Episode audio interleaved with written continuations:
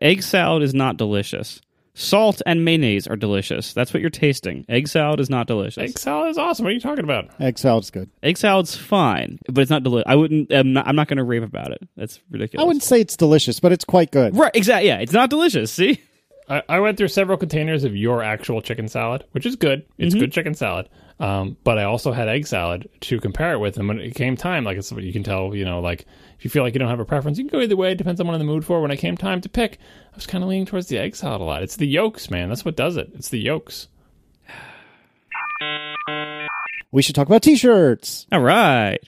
Yeah, so it was late breaking news after we had recorded that we were able to get everything squared away between ourselves with Cotton Bureau, who have been excellent so far. So many thanks to Jay and team at Cotton Bureau. We have two shirts up for sale in case you haven't heard or haven't looked.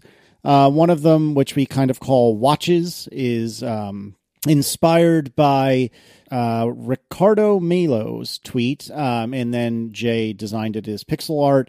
As everyone expected, John has thoughts about this pixel art, but it's the three of us with our respective choices of wristwear. And then the other one is just kind of our logo shirt, which is a kind of combination of our automotive heritage and our current our automotive and current and Macintosh heritage for those of us who are around in the Six Colors days, which is basically just John. So they'll be up for sale until, 3rd of June, I believe. So as this episode is released, probably about another week. Don't delay. Don't forget. I cannot tell you how many people have said after the last round of shirts went up, oh, yeah, I just never pulled the trigger on ordering it. I just forgot. And so can you make them again? No, we can't. So pull the trigger as you're thinking of it. Get yourselves the shirt if you want. I am really happy with this year's shirts, especially since up until like a week and a half before they went up for sale, we had no freaking clue what to do for shirts. So I'm really happy with them, and you should buy one to support the show. So thanks everyone who has bought one and everyone who will buy one. Yep, thank you. So far, we haven't repeated any shirts. So again, the same thing. Like if I don't know if from this year on, we'll just repeat the same shirts over and over again. But so far, we haven't repeated any. So if you like one of these shirts, don't assume I'll just buy it next year because it might not be there next year. Or it might. But anyway, same thing with Hypercritical shirts that I sold just once, and I still get people tweeting me to this day. It's like years later. Like, oh, I missed out buying those shirts. I'm gonna get it. And make no mistake, these are expensive t-shirts, especially if you're shipping them. Especially if you're shipping them far away, all podcast t-shirts are expensive. I know. I have literally boxes in the attic filled with podcast and website t-shirts. But they're cool to have, and in the grand scheme of things, they're actually pretty rare because who listens to weird tech nerd podcasts and then who buys a t-shirt for a tech nerd podcast? Not a lot of people. So it's kind of a shame we didn't make it for WWDC, but I think they're fun shirts. And I had a question for you guys. But I haven't talked about this on Twitter. No one, I believe, has spelled out the visual metaphor of the ATP logo shirt, and I've been hesitant to do so because I feel like explaining it kind of makes it worse, but maybe I'm wrong. Maybe people would be more excited about the shirt if they understood what we were going for. So would you like to explain? Yeah, it's pretty obvious connection if you're in the right mindset, but if you're not thinking that way, it might not occur to you. And of course, if you don't know anything about cars and you don't care, then like explaining to someone who doesn't know anything about cars, it's pointless because they don't care, right? Yeah. So I guess we're not explaining it then? No, feel free. Okay, well, since I am the only summarizer-in-chief. Yeah, exactly. So since I am the only current BMW owner, this is a play on the BMW M symbol, which we'll put a link to that in the show notes. Basically, BMW M is their motorsports group, and so Marco's M5, which we've talked about ad nauseum on the show, and certainly was kind of the driving arc behind Neutral. The way that logo looks is it's three colors, and there's a story behind them. I think one was Bavaria, one was Texaco, which had a deal with BMW at the time that M was created, and one was just like a purple to kind of blend the two. So Jay at Cotton Bureau, completely on his own accord, like with zero input from us, thought, oh, well, I can take the six colors from the original Mac and then do a kind of stylized ATP and kind of blend our automotive history coming out of neutral and get that like old school Mac flair going and get kind of a mashup of the both. And you keep saying Mac like those PC users who say, do you like Mac computers? Is Mac making an iPod now? In all capitals. Have you been to the Mac store? Yeah, in all caps. I heard Mac makes phones now. I am sorry to offend you, old man. What was the appropriate? It's the Apple logo. It's the rainbow striped Apple logo. It's a logo they had for like the first, 15 or whatever years of the company's existence. Fair enough. I regret the error. Thank you. And God, I'm going to get so many emails. No, I saved you from the emails. Now they feel like it's been addressed. My apologies for that. But anyway, the point being that it's a combination of the original Apple logo and the BMW M logo, or inspired by. It's not the original Apple logo. I'm saving you again. Oh my God. The original Apple logo was that pen and ink drawing of the guy under the tree. Like a coat of arms. You some emails. Yeah, no, it's not a coat of arms. Anyway, man, yeah. Apple was selling T-shirts with the original Apple logo on them, along with the rainbow striped Apple logo and a bunch of icons and other stuff on their 40th anniversary. I tried to get some. I tried to have my minions in Cupertino buy them from the Apple store at Infinite Loop, but they were too late. They were sold out. Actually, if we have minions there, I need somebody to get me some pens for TIFF, but yeah, let me know. I have minions. Maybe you have minions. In any case, so please, if you have the means, buy a shirt. Also, John alluded or touched on this earlier, but we do understand. I know it doesn't sound like we do, but we do understand that shipping is extremely expensive across the pond, and we are genuinely very sorry for that. And hand on heart, we weighed that as a con when deciding how to do the T-shirts this year. There are other T-shirt vendors that people use and that we have used that have overseas presses or printing or whatever you call it. We wanted to go a different route this year and try something different. And I really, really, really appreciate anyone from Europe or Asia or really anywhere other than North America that has bought one of these shirts, because I know shipping is just out of control, and I am sorry for that. But look at it this way. These shirts, I am super proud of them, and if it wasn't for Jay at Cotton Bureau, they would not look anywhere near as good.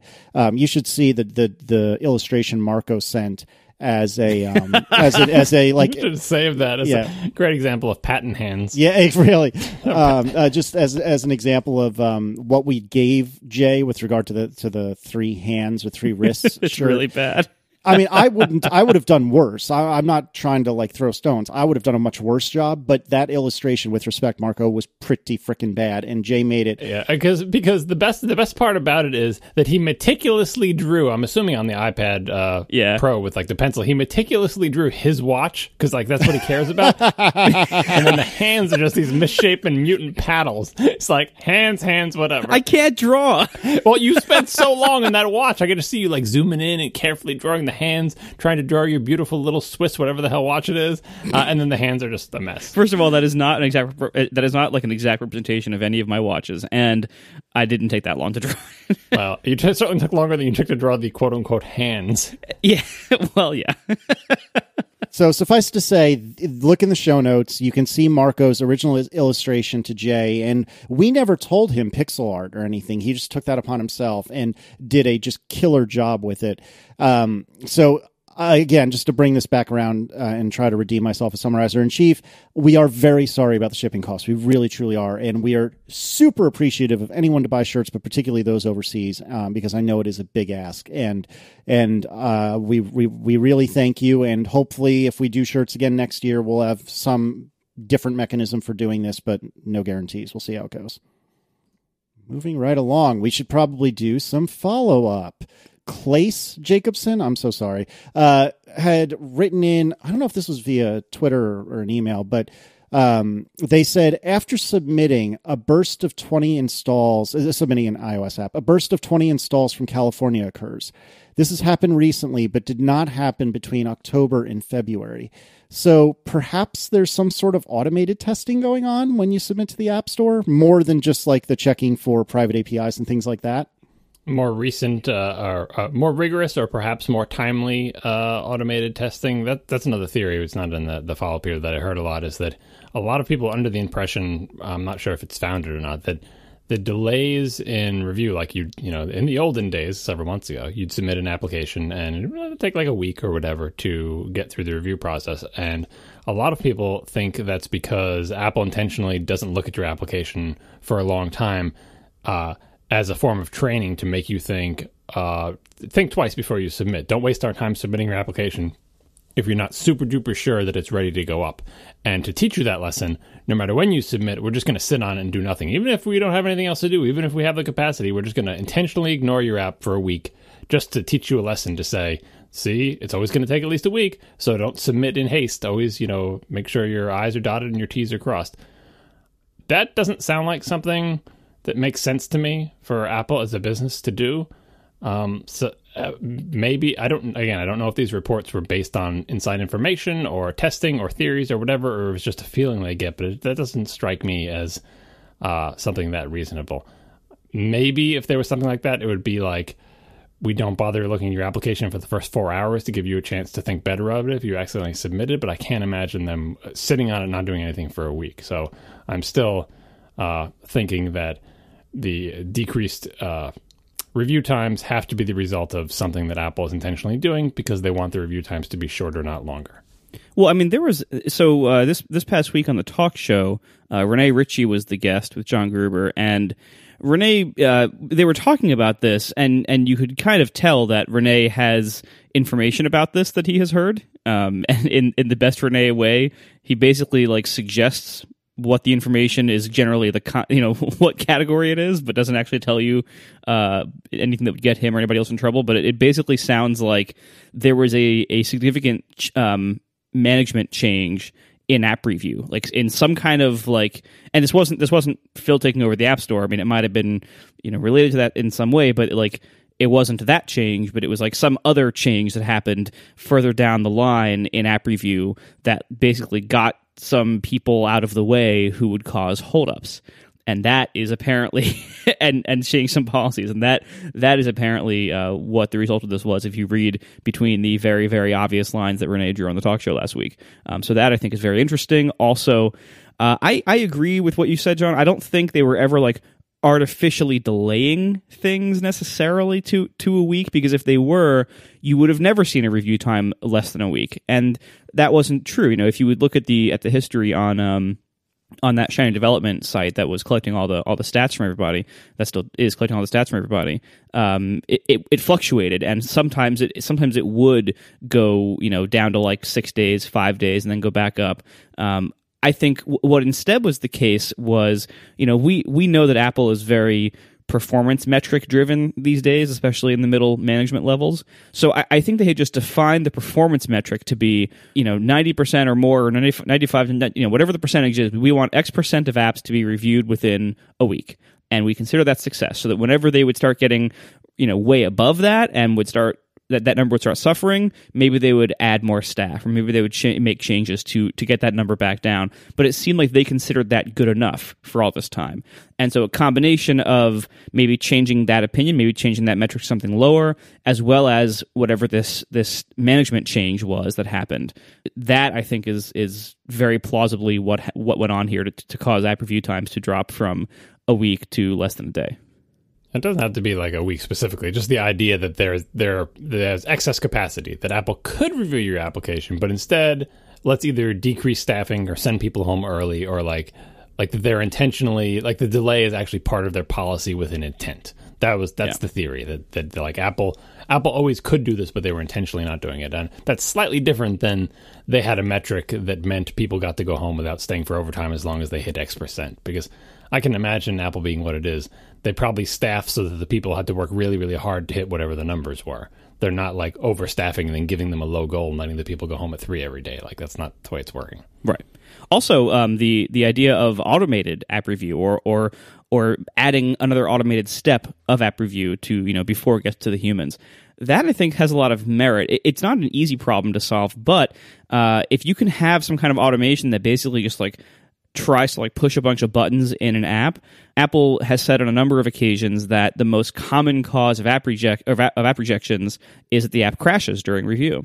So if they can automate a process where they just bring up an instance of the app and just like push some buttons and attempt to, in an automated way, basically guess how to use the app and just like navigate to different screens. If they can cause a crash to happen during that, it never even has to get to a human. It can be rejected right then, go right back to the developer and say, all right, this failed. Here, try again. And that could also result in a major time savings for the humans and therefore better throughput for the apps that get through that test. Cool. So Drew Hene wrote in, they said, among other things, it's always been pretty complicated to understand what exactly swiping an app out of recents actually does under the hood. Was this with regard to Android, actually? It was on Android, because we were asked last week about the clear all button. Like, wouldn't it be fun if clear all just got rid of the pictures on your screen but did nothing to the processes? Yeah. We are now the premier Android podcast, by the way. Mm-hmm. Sorry, material. So anyway, they said it's always been pretty complicated to understand what exactly swiping an app out of the recents actually does under the hood. One important distinction on Android is that the thing that shows up in your recent screen isn't actually an app, it's a task. And remember, on Android, an app can have multiple tasks in recents at the same time, like having multiple Google Docs open at once. When you swipe away an app, it finishes the task, which tells the app that the user is done with that workflow and it doesn't need to worry about restoring that UI state. If the app is doing background work or has other open tasks, its process will not be killed. If there's no more open tasks or background jobs, swiping away an app will let the system know it has the option of killing the process, but it doesn't guarantee that it will. So the clear all button shouldn't have a dramatic effect on system performance on Android, since it usually won't mean that all app processes are killed, but it does have the downside of losing any user state from their open tasks. That's very interesting to me, that the way Android works, because I didn't know most of that. And it was also interesting to me how many people who seem to claim or seem to view themselves as, you know, nerds, tweeted about how, oh, yeah, I do that too. And I'm sorry, John. Which I thought was quite funny. The only feedback that I saw that I thought was very interesting was people who said they wanted to clear it out, not for like battery, not for memory or anything like that, but just because they didn't want that view, that drawer, if you will, to have a bunch of things in it. They just wanted it to be clean so they didn't have clutter there, which still to me seems a little bit peculiar, but makes a lot more sense than thinking, oh, this is going to save my battery or prevent something weird from happening. Well, if they change the iOS policy to be more like Android's, like on Android, when you're clearing these things, it's explicitly not killing your application. Like if your application is running background jobs, it lets them keep running, right? And it gives it all it's basically saying is, when I relaunch that, don't bring me back to exactly where I was, which is still kind of punitive, because it like you're punishing people for like, I don't like the visual clutter, so I want to get the rectangles away, right? And there is a punishment for that, which is next time you launch that application, it won't remember where you left off. It will, you know, just bring it back to a fresh state or whatever. It would be nice if all these operating systems, I guess, maybe either took this feature away entirely, in which case, like, you just deal with the clutter, or gave people a way to, like the new Android N, like, I don't know if it's hard-coded to 7 or if you can adjust it, but only show a certain number so it never gets more cluttered than some small amount, you know? Or just make it get rid of the pictures and do nothing else, right? And as Drew said, there is still, of course, an Android way to actually force crit to kill things. It's more deeply buried, but it's there. And as many people pointed out to us on iOS, there is another way to force quit applications besides flicking them up. You can also do the hold down the power button thing, but instead of swiping to turn off the phone, you hold down the home button. Or anyway, there are lots of ways to force quit things.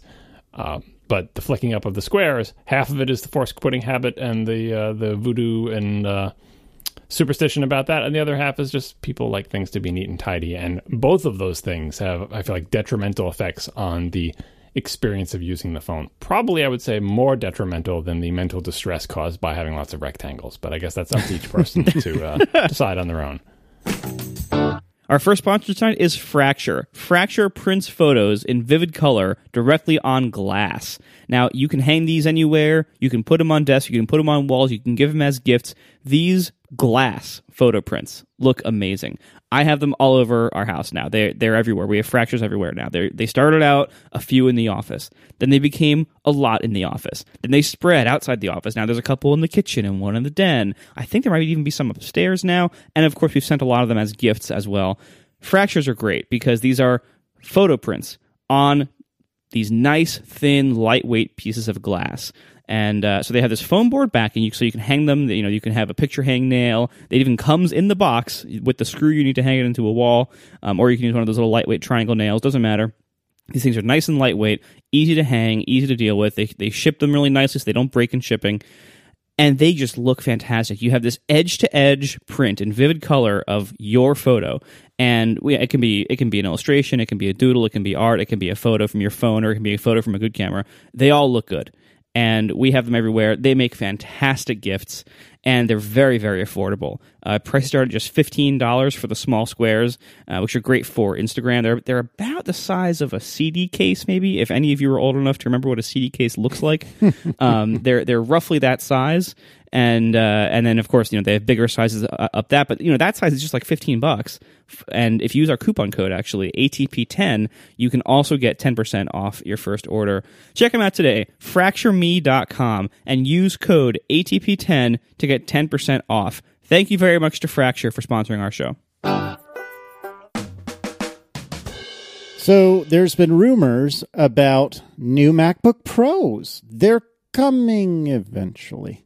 First of all, if you go back to the original article, I believe it clarifies that it's Q4 of Apple's financial calendar that they are coming, which is July. Oh, okay. So the rumor is that that in quote Q4 of this year, which everyone interprets to mean October through December, Apple will be releasing new MacBook Pros that are substantially redesigned, so that they're going to be thinner, they're going to be lighter, they're going to have the new Skylake CPUs, and they're going to have a few other interesting changes that we will talk about in a second. So, but before you move on, how confident are you about this whole Q4 confusion? Because when I read this article, my overwhelming sense of sadness was like, Q4? Seriously? How long have we been waiting for the MacBook Pros to get updated? And now I have to wait until, the end of the year, the fall and winter time? And then you telling me, oh, no, Q4 is not that. It's the financial Q4, which is different. It makes me feel better. But how sure are you about that? Because I have to know how to feel before you move on to what's good these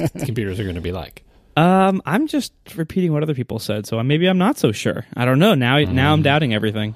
Anyway, all I can say is that if people can't get one of these things in their hands until the end of the year, that seems bad. I mean, you can blame Intel for a certain amount of the delay, but really, we can't get new MacBook Pros until the end of 2016. If I had told you at the end of 2014 that there's not going to be new MacBook Pros until the end of 2016, yeah, I don't like it.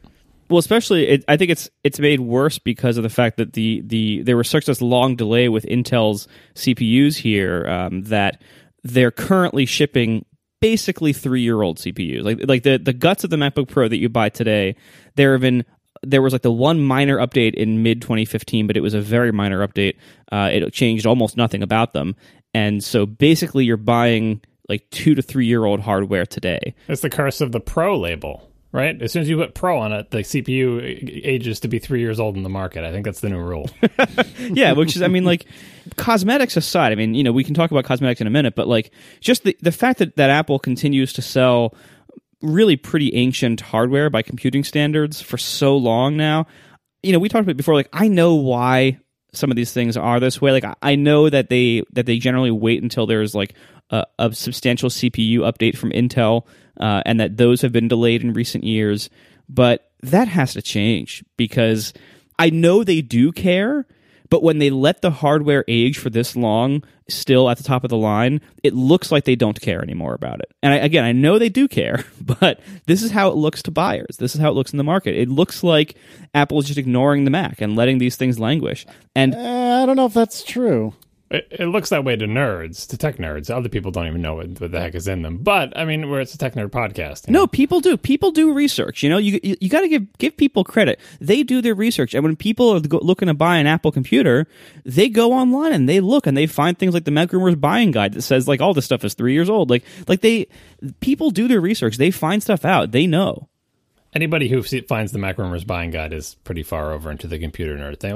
It's a factor. I'm just saying, there is a whole other section of the population that never looks at that stuff. But in the grand scheme of things, even if they don't know, they are still. Even if you don't know or care about the age of the CPU, you are still affected by it because it essentially affects the useful lifetime of your computer because it is a 3-year-old CPU, whether you know it or not. And so 3 years later, you're using a 6-year-old CPU. Whereas if Apple kept it up to date, you would have more life left in your laptop. it's not as bad as spinning disk versus SSD, where you sort of prematurely age when you realize that everyone else has SSDs, but maybe you could upgrade yours or whatever.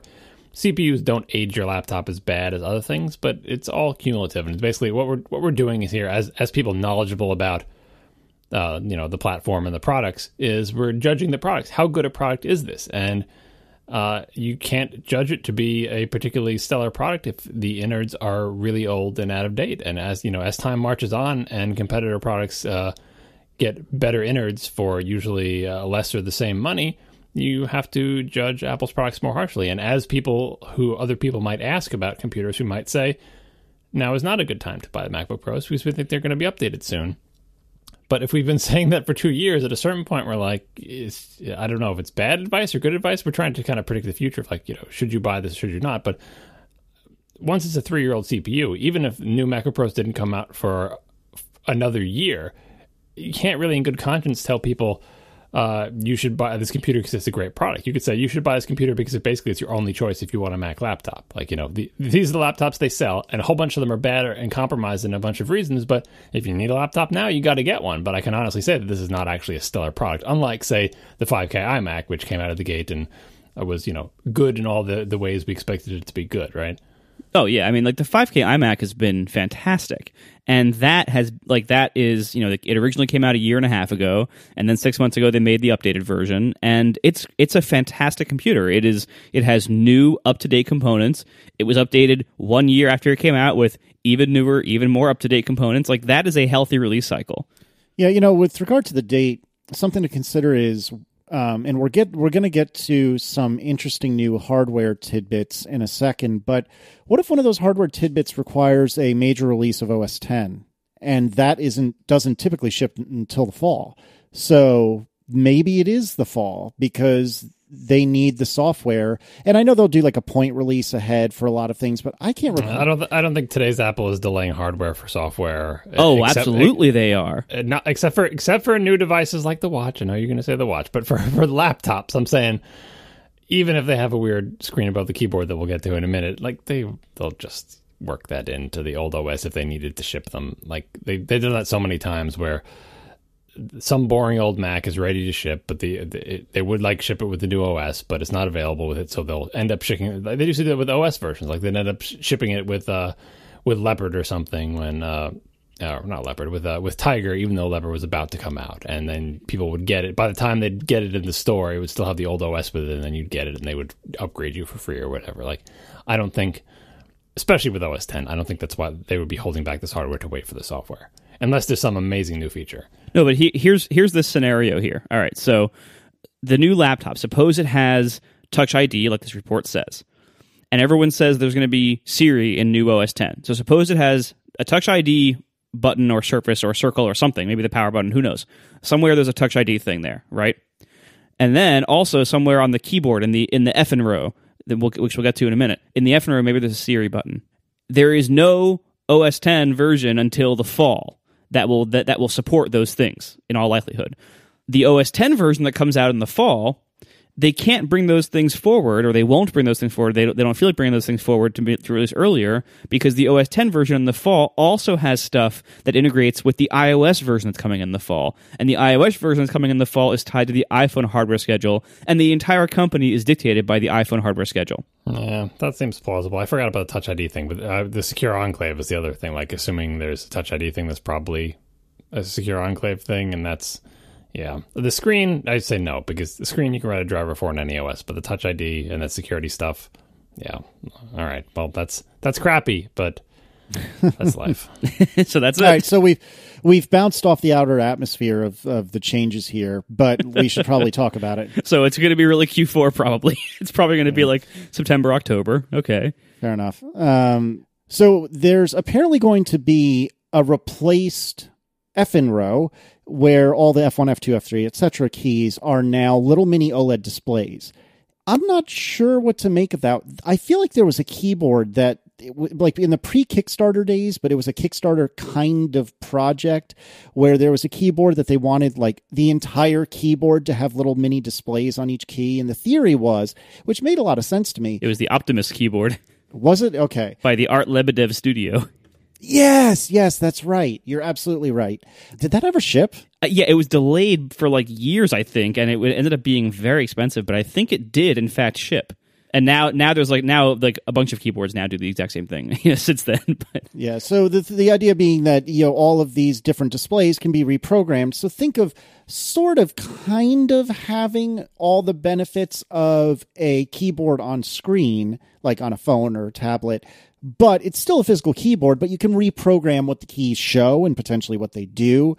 And so I can see maybe you have on the current keyboards, the F8 key is play pause. Well, maybe it's play pause in Finder or by default, but maybe in other apps it does other things and it shows you right on the key, like a little logo or maybe even a logo in the words as to what it does. So I can see this being neat, but I also am not sure that this is something I really need. But I'm anxious to see what they're going to do with it. What do you guys think? I mean, Marco, you have tweeted about this and don't sound too enthusiastic. Is that fair to say? Well, so the initial reporting of this rumor had it as the effing key row would disappear. Like the keys would no longer be there. It would just be one screen, not keys with screens on them, right? Exactly. Yeah, that's the initial rumor, was that it would be one long strip of OLED screen, and it would be touch sensitive, and so you would just like push it like it's a skinny iPad screen basically. And so that if this thing is real and if that ends up being the way it's done, I don't like that very much, at least on principle. We'll see, if they actually do something like that, we'll see how it turns out. I could change my mind, but and there was a good discussion about that particular rumor on Clockwise today actually. So that I think not having physical buttons to push there on this keyboard that you're probably not looking at, the keys in the F and row are not that frequently pushed by most people.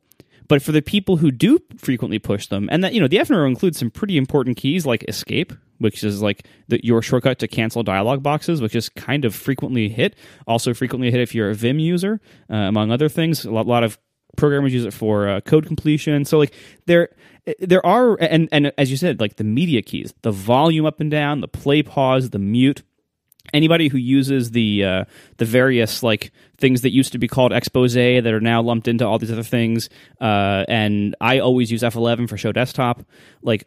Those things, those are very frequently hit by a good number of users, I think. And so if you remove those as keys at all, and it's just this touch surface that you need to would need to look at it to see what you're hitting, and you wouldn't get that physical feedback of a key press to know that you did hit it correctly, that is...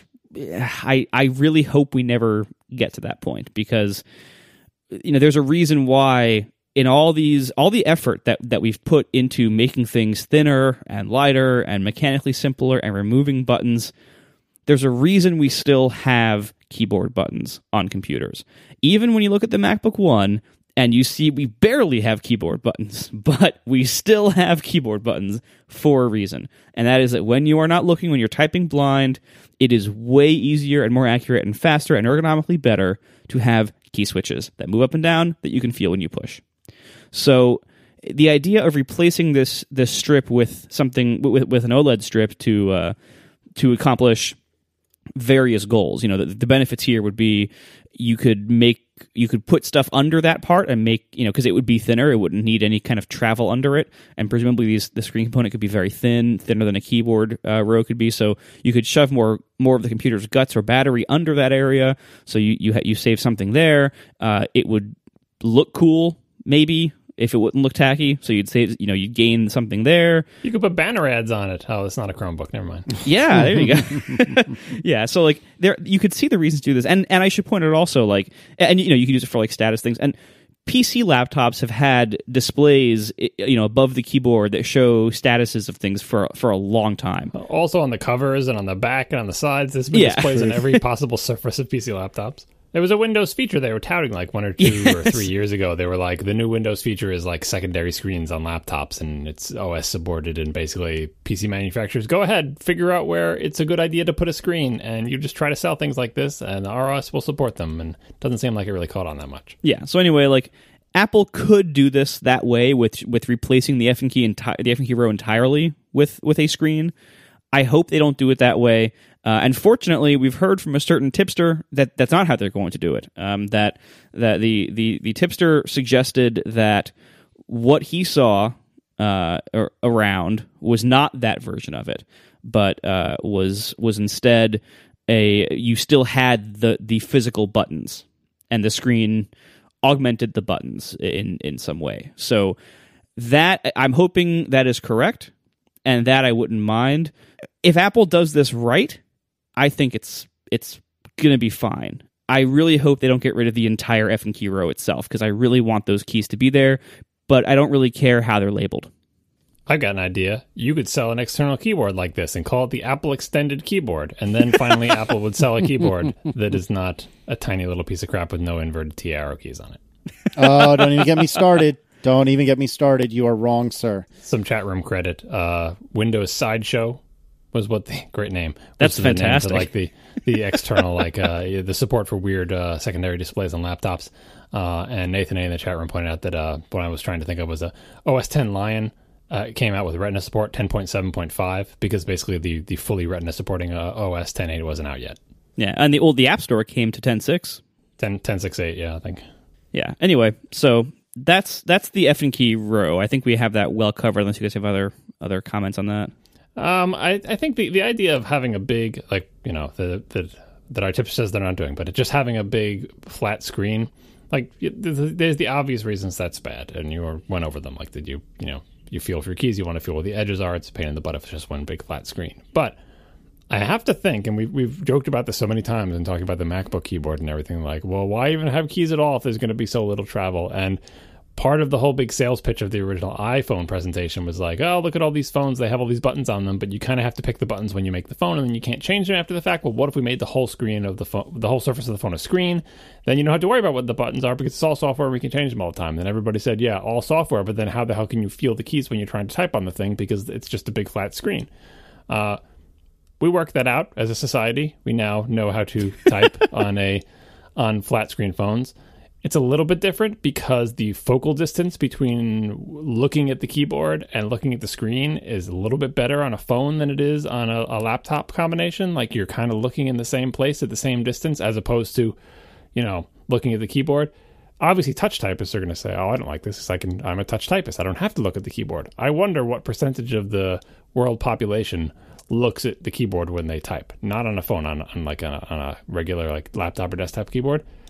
Maybe it's pretty high, maybe it's not. I don't know, but you still have the same focal distance question. Anyway, there was the final thing that I can't remember the source of this. Maybe one of you will. Was it on iMore? Somebody did a survey of how fast can you touch type on an iPad keyboard, like on a totally glass keyboard, by age. And they split it up by age. And the old people, of course, were horrendously bad at touch typing on it. And the younger you got, the bigger the bars get, up to the point where people were typing faster on the iPad keyboard than I can touch on a real keyboard. I'm a terrible typist, so that's not a big judge. But they were into, like, you know, over 60 words a minute. This was Cortex, by the way. Oh, was it Cortex? Yep.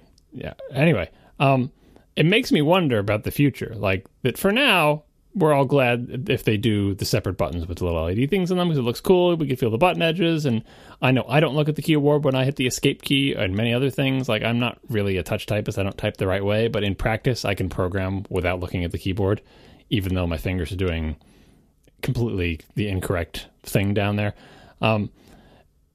But we're going to get old and retire and die. And eventually, I don't think it's too unrealistic to imagine that it's possible, not guaranteed, but possible, that future Apple laptops could either not exist, or B, just have an entirely, you know, have an entire screen for the keyboard area, because it would be thinner and it would be infinitely reconfigurable. And people do get used to them, and people can actually get fast with them, and it makes me wonder about the future.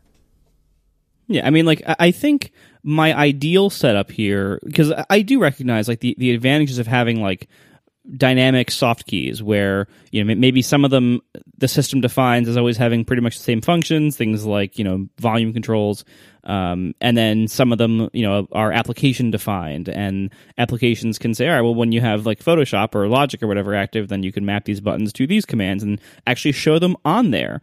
and that makes it easier to learn the keyboard shortcuts, and more these functions become more accessible and everything. So like there you is can also do the fuzzy targets too, just like a phone keyboard does. That was another big selling point of the phone keyboard. It's like, oh, we know that most likely in the English language the next letter has a much higher percentage chance to be, you know, an R than an X. So even though you're a little bit off of the key that you were trying to hit, will, you know, like the sort of fuzzy matching for where your fingers tap. And you might think, oh, I don't need that when the keys are full size, but maybe you do. Maybe it would help. Like there are things you can do with a completely software controlled, completely flat glass keyboard that you can't do with a physical one. Well, right. That might be good. But I think the happy medium here would be that you still have the physical buttons there. That, you know, like, because I mean, if you're doing the entire keyboard, not just the effing row, if you're doing the entire keyboard, I think your argument makes more sense. Even though I think I would hate that, but it would be so much more powerful because you could do things like, well, the entire left half of this is going to be a jog wheel instead of keys. You know, like you could do dynamic stuff. Yeah, no, that's what I'm saying. The entire thing would be just like tapping on an iPad. It's just one big flat piece of glass for the whole thing, not a bunch of individual keys. Like, because it almost feels like a weird in-between state to have, like the Optimus keyboard, where it's like, we want the keys to be infinitely reconfigurable, but they all have to always be the same size and position. Right, but I think in the context of a Mac, and, you know, especially like a Mac laptop, where whatever keyboard they ship in a Mac laptop, you're stuck with. Like, you know, I mean, you could put other keyboards like on desks when you go park it on a desk, but like when you are out in the world or when you're using your laptop like on the couch or by itself with no additional hardware on a desk, like whatever keyboard that has in it, you don't have a choice. So I think in the current context of like how people use Macs and PCs, like, I think it's important to have a physical keyboard. And I think, you know, looking at things like the MacBook One, where, you know, Apple goes to incredible lengths to make a really crappy physical keyboard, but it's still better than typing on glass. I think Apple probably agrees. I think that that's the sign Apple agrees. That, you know, in the Mac landscape, you need physical keys. So if you're going to have physical keys and you want this key strip to be dynamic, it makes sense to also keep those as physical keys, because the way people are going to be using that keyboard is still going to be based on feel for the most part, and you're not really going to gain much, you know, if you only have a thin strip on top of the keyboard to customize in software. You're not really going to gain much by having that be a flat touch surface that you wouldn't also have by having them be physical keys. Yeah. And you also won't, there will be no cost to it then to the user. Like there will be no downside if they're still physical keys and you're just changing the labels on them. You know, that then there's no complaint, there's no downside except cost and complexity, but you know, it seems like Apple's okay with that. I think that sounds fine. I think that would be my happy medium is, sure, if you're going to do this at all, make it like the Optimus keyboard. Put some kind of screens on each key, or put a big screen below all the keys and make them clear or something. I don't know, but that's yeah. It'll be a screen on each key. But like for the big flat glass thing, you could also get rid of the trackpad at that point too. Like it's a simplification that may prove irresistible eventually. If the customer base eventually gets to the point where they feel like we can sell this product and not too many people will complain except for the really old people. Yeah. I just want an extended keyboard. Is that too much to ask? Is that just not a thing anymore that Apple doesn't really, that's like they want their keyboards to be super small because they're all used on submarines or whatever. I don't know what the use case is for constantly making the keyboard not just thinner, fine, whatever. I don't really care that much about that. But narrower. Like am I using it in coach class on United? I don't know what. Why does it have to be so? I've got this big desk here. Like take off the numeric keypad, fine, but give me an inverted T. I use those keys when I type and program. Also, a quick comment on the thinness of keyboards here, just for a second. Articles are saying that this new MacBook Pro has a thinner keyboard that is like the MacBook One keyboard. This would normally freak me out, except the tipster has said many times in the chat that yes, it is that general type of keyboard. However, it is much closer to the new standalone Magic Keyboard than the MacBook One's total crap keyboard. I've tried the Magic Keyboard in the store. I know, Casey, you love yours, right? I cannot say enough good things about it. With the exception, I agree, I would prefer the inverted T, but I've learned to move on from it. Page up, page down, home and end. Don't you miss those guys? And being in a normal place where you can find them really easily? No. Nope. Really, honestly, yes. Don't. What year is this? Yes. Seriously. You don't use page up and page down? No. I even have them on my keyboard. I never use them. You swipe on your silly little mice? When I used Windows, I used home and end all the time, but now I use command left, command right, and that's, you know. Right. No, home and end doing what they're supposed to do, not what they do on Windows. What they do on Windows. Go to the beginning of the line. That's not home. What world is that home? Home is the top, end is the bottom. That's command up and command down. Easy peasy. So the point is, I love the Magic Keyboard. It is my favorite keyboard that I've ever used, and I have tried just about any of the popular keyboards or close variants thereof. And I grew up on the IBM, what was it, the IBM M or something like that? The ridiculous... Buckling springs. You love them. Yeah, and so, I mean, I'm not a keyboard snob, and I don't really typically care for really loud, clicky keyboards. However, I love the Magic Keyboard more than anything, and the only flaw I see in it is I do agree with you that I wish it had the inverted T. So I love this thing. Yeah, I'm totally with you on that, but overall, like, the Magic Keyboard, I think, is fine. Like, I have no problem with that. So if the tipster is right that the new MacBook Pro keyboard is much closer to that than to the MacBook One keyboard, that's fine. However, I would just generally like to say, like, there were a few people on Twitter who were kind of saying worrying things to me earlier about how keyboards just keep getting thinner. It is great to have laptops that are thin and light, but in general, what matters more is the light, not the thin. And keyboards weigh almost nothing, no matter how thick they are. Like, the keyboard component of a laptop is mostly empty space, and the key travel is all empty space, of course, because the keys have to move up and down. All matter is mostly empty space. But, thanks, John. And thanks. I'm so happy you added that. I was on the kick of like trying to stop email from people. You have to have the new level of well actually all matter is mostly empty space. Anyway, go on. Okay. How am I supposed to continue? Anyway. All right. So yeah, keyboards are extremely lightweight. If you're talking about making laptops thinner and lighter, again, lighter matters more than thinner. And if it gets to the point where you start sacrificing the usability of the keyboard, if you have to ship a crappy keyboard in order to make the laptop appealing visually, to make it thinner from the side, which is an angle which nobody ever looks at it, I think that's a bad choice. I think Apple went too far with that. But it's also harder to pick up, by the way. As they get thinner, it gets harder to... Eventually, it's like... I know they cup the edges and they make it, but like at a certain point, if you keep getting thinner and thinner, you don't have enough edge left to even cup. And if like you put it down, it's like trying to pick a coin off a very smooth table. It's hard to do. Yeah, it also makes it harder to open the lid. But anyway, and that's... Well, weight too. Anyway, so like my point is, I think if you are optimizing a laptop for thinness...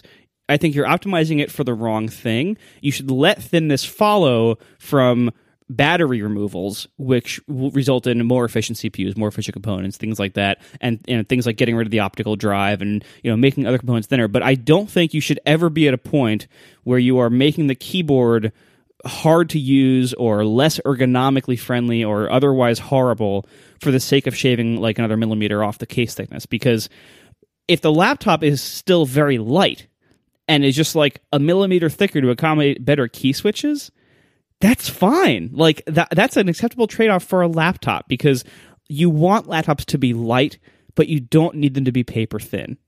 And if you we're not talking about a big difference here. We're not talking about like going back to the old PowerBook G4 thickness to have a decent keyboard. You don't need that. You can look at today. You can look at the MacBook Air, and you can look at the MacBook Pro today, and presumably what it's about to be in a few months. You can make a great laptop with a great keyboard that's very, very thin, but I think the MacBook One took it too far. And it sounds like with these newer MacBook Pros, if all the rumors are right, if Tipster's right, I think we'll be okay again. I think we will have re-achieved a good balance here. So I'm looking forward to seeing how that turns out. I hope Apple does it right. And in general, like I've been very critical to MacBook One, even though people love it. That's fine. If you love it, good for you. I'm happy for you. In general, I expect the new MacBook Pro to be awesome, both 13 and 15, based on both what we've heard, what's been reported, and just based on, Apple, the things that really matter, things like the iPhone. Apple is really, they have a fantastic track record. Apple has never made a bad iPhone. And similarly, I don't think Apple has ever made a bad MacBook Pro. There have been a few that have been slightly imperfect, but for the most part, the MacBook Pro, they just nail it. It has such a good history, such a good track record, and it has to, because the MacBook Pro is like the workhorse of like the entire industry. Like pretty much every like web developer, almost every Apple developer, tons of people inside Apple, tons of journalists, tons of people, tons of students. Like the MacBook Pro is such the workhorse of so many people. They can't screw, like they like legally, like they just can't screw it up. Like, and they know that. Apple, I think, would not take lightly major changes to the MacBook Pro. And their track record on it is so good that I am confident that this is going to be awesome. And so I, even though I'm skeptical of many of the things that Apple does these days, I definitely give them the benefit of the doubt that whatever we hear about this new MacBook Pro that might sound a little bit weird, it's probably going to be awesome. Yeah, I agree. I'm really looking forward to this. To me, I feel like I would just be thrilled if the next MacBook Pro had a keyboard as close to the Magic Keyboard as possible, and also an SD card slot that didn't trip my damn SD card read switch. SD card slot? No, you get USB 3 ports, USB-C, Type-C connectors, and that's all, and you'll like it, mister. Probably right, and I was being silly about the SD card thing. But anyway, I think an improved keyboard would be great, and I don't think the current keyboards are bad. I just freaking love the Magic Keyboard. But I agree with you, Marco. I think that they have a great track record, and I can't see them releasing a dud. And even though some of these rumors are making me scratch my head a little bit, I'm really, really amped to see these. And also miserable because I'm not getting a new Mac from work for another 2 years, I think. And I'm certainly not buying one for home. So I'll be sad. I'm still looking for a Retina Air. I know the 13 will be so thin that it'll almost be Air-like, but now that the Air has been freed up, now that we have the 5K iMac, we used to have the Air connected to a Thunderbolt display. Now just the Air is like rattling around the house, and my daughter is smearing her yogurt-covered fingers on it, and I'm routinely cleaning it. Anyway, 13-inch Air is such a great form factor for a laptop. It's such a good machine. The screen is crap, but everything else about it, this is like a 2011 model, right? That screen is not good, but everything else about it is just so nice. And because it's a 2011 model, it's like a 5-year-old computer. It looks great. And so now hopefully maybe these 13s will get down to the point where it's getting close to that, because the Airs haven't been updated. And you said that the Pro is the workhorse. It's the workhorse of professional people or people who need some sort of computing power to do their job. But the Airs were the sort of computing for the Apple laptop for the rest of us, where you're not going to be compiling stuff. You just want to browse the web and write papers for school or whatever. It was such a great student computer. It was such a great computer for people who don't have particularly demanding needs. It's a real high point, I think, when we look back on the great Macs, the 13-inch Air, that design, if not the particular innards, but when they redesigned the case and everything, yeah, that was a great computer. Absolutely. So the Pros, the first Retina ones were pretty impressive, and now if they're going to go super thin and just have the USB-C ports on the side and just shave off all those things, these have the potential to be really great, long-lasting computers to remember. The Touch ID and the weird, screen keys and stuff also has the potential to have them go wrong until they sort that out. But like you said, surely they've had enough time to work out these kinks, and this is the type of thing they could have been working on for a long time, so I have some confidence that they're going to be good as well.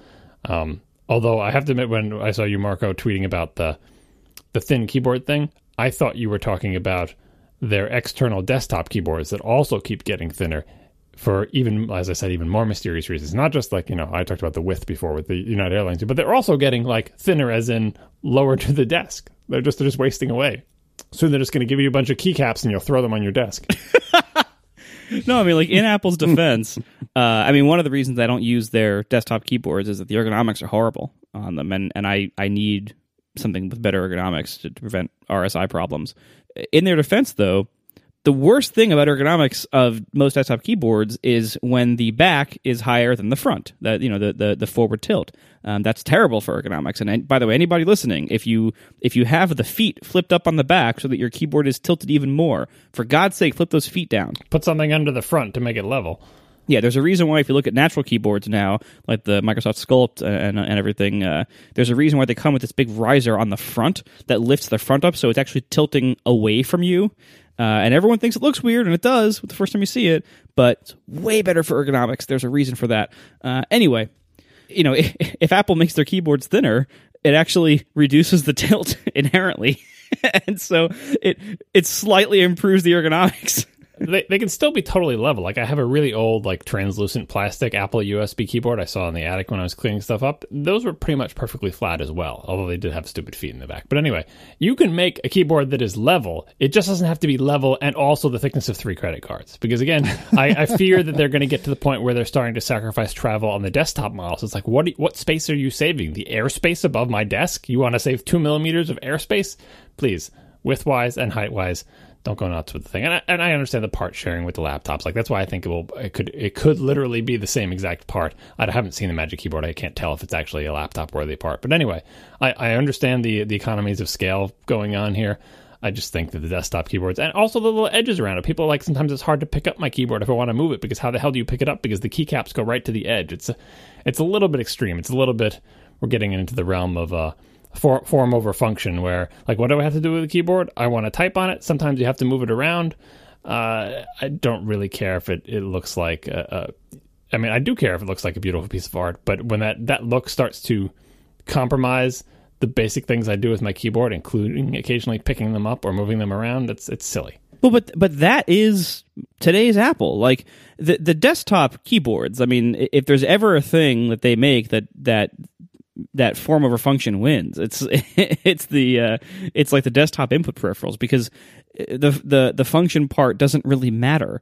Anybody who cares about the ergonomics or the size or the layout or the key switches or the thickness of their desktop keyboard, they're just going to use a different keyboard. And this is like exactly the kind of area where Johnny Ive's going to come in and be like, all right, well, this needs to look even thinner and even sleeker so that it looks great in all of our press shots. And so the iMac looks great, and they look great in the stores, and the boxes can be smaller and all this stuff like that. This is exactly the kind of area where Apple would absolutely go nuts and sacrifice functionality for form, and the cost of that isn't so big. It's way worse than the laptops, where, as I said, like, you're kind of stuck with the keyboard that's in a laptop.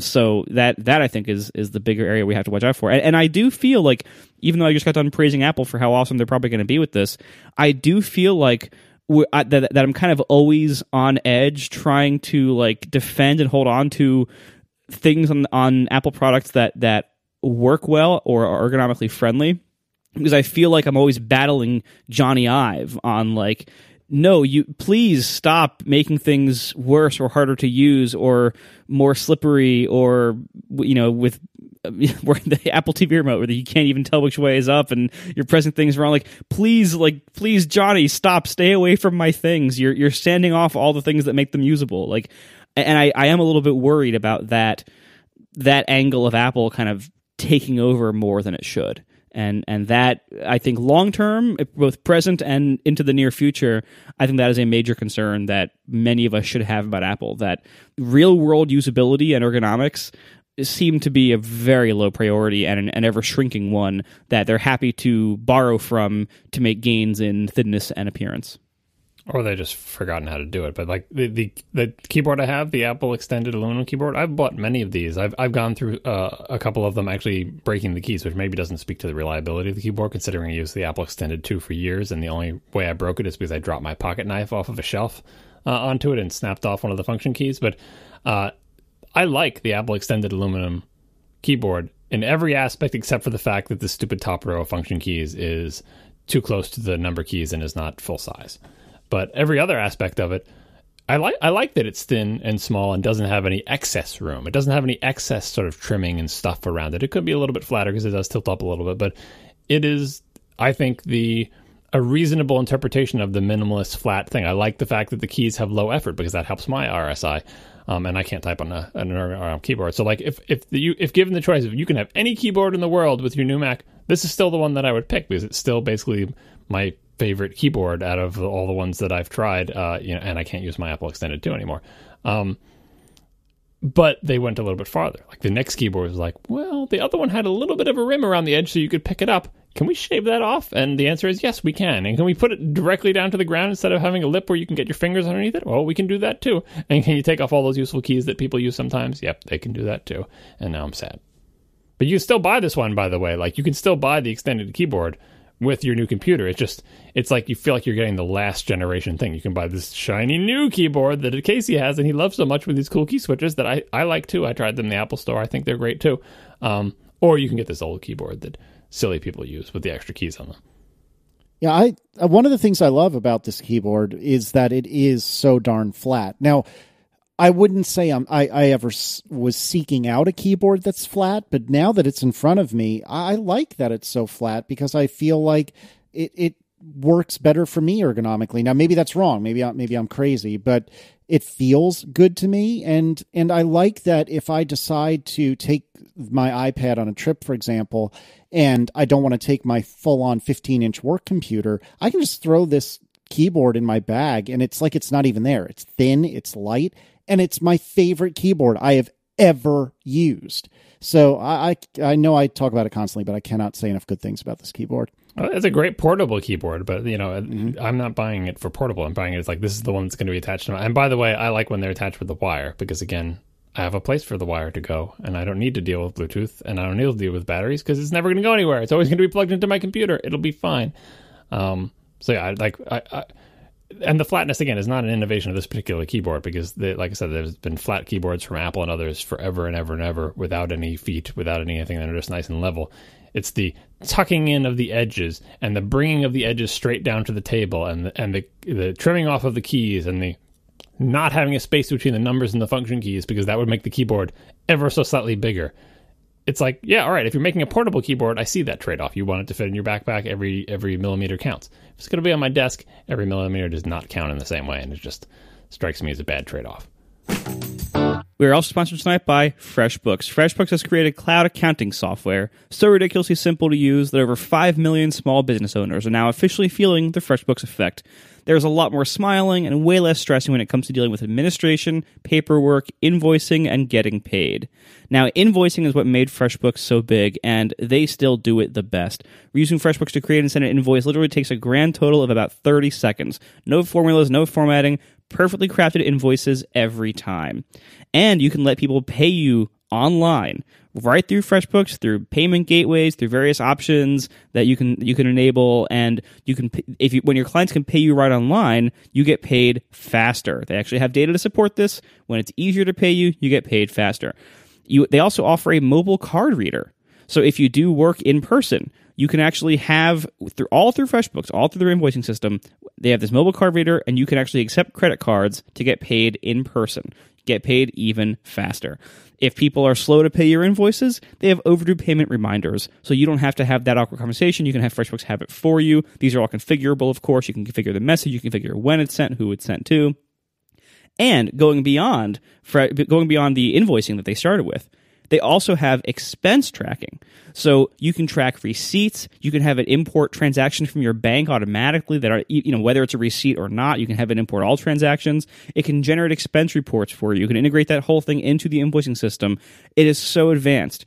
And you can use the FreshBooks app to take pictures of receipts that you get in real life on your mobile device, and you can let FreshBooks pretty much handle the rest. This is such an advanced platform. This is only a very limited part of what it can do because all of its features do not fit in a 2-minute ad read. So check it out today yourself to feel the full force of the FreshBooks effect, totally free for 30 days. Just go to freshbooks.com/ATP. And please enter ATP in the How Did You Hear About Us section so they know for sure that you came from here. Once again, free trial 30 days. Go to freshbooks.com/ATP. Thanks a lot.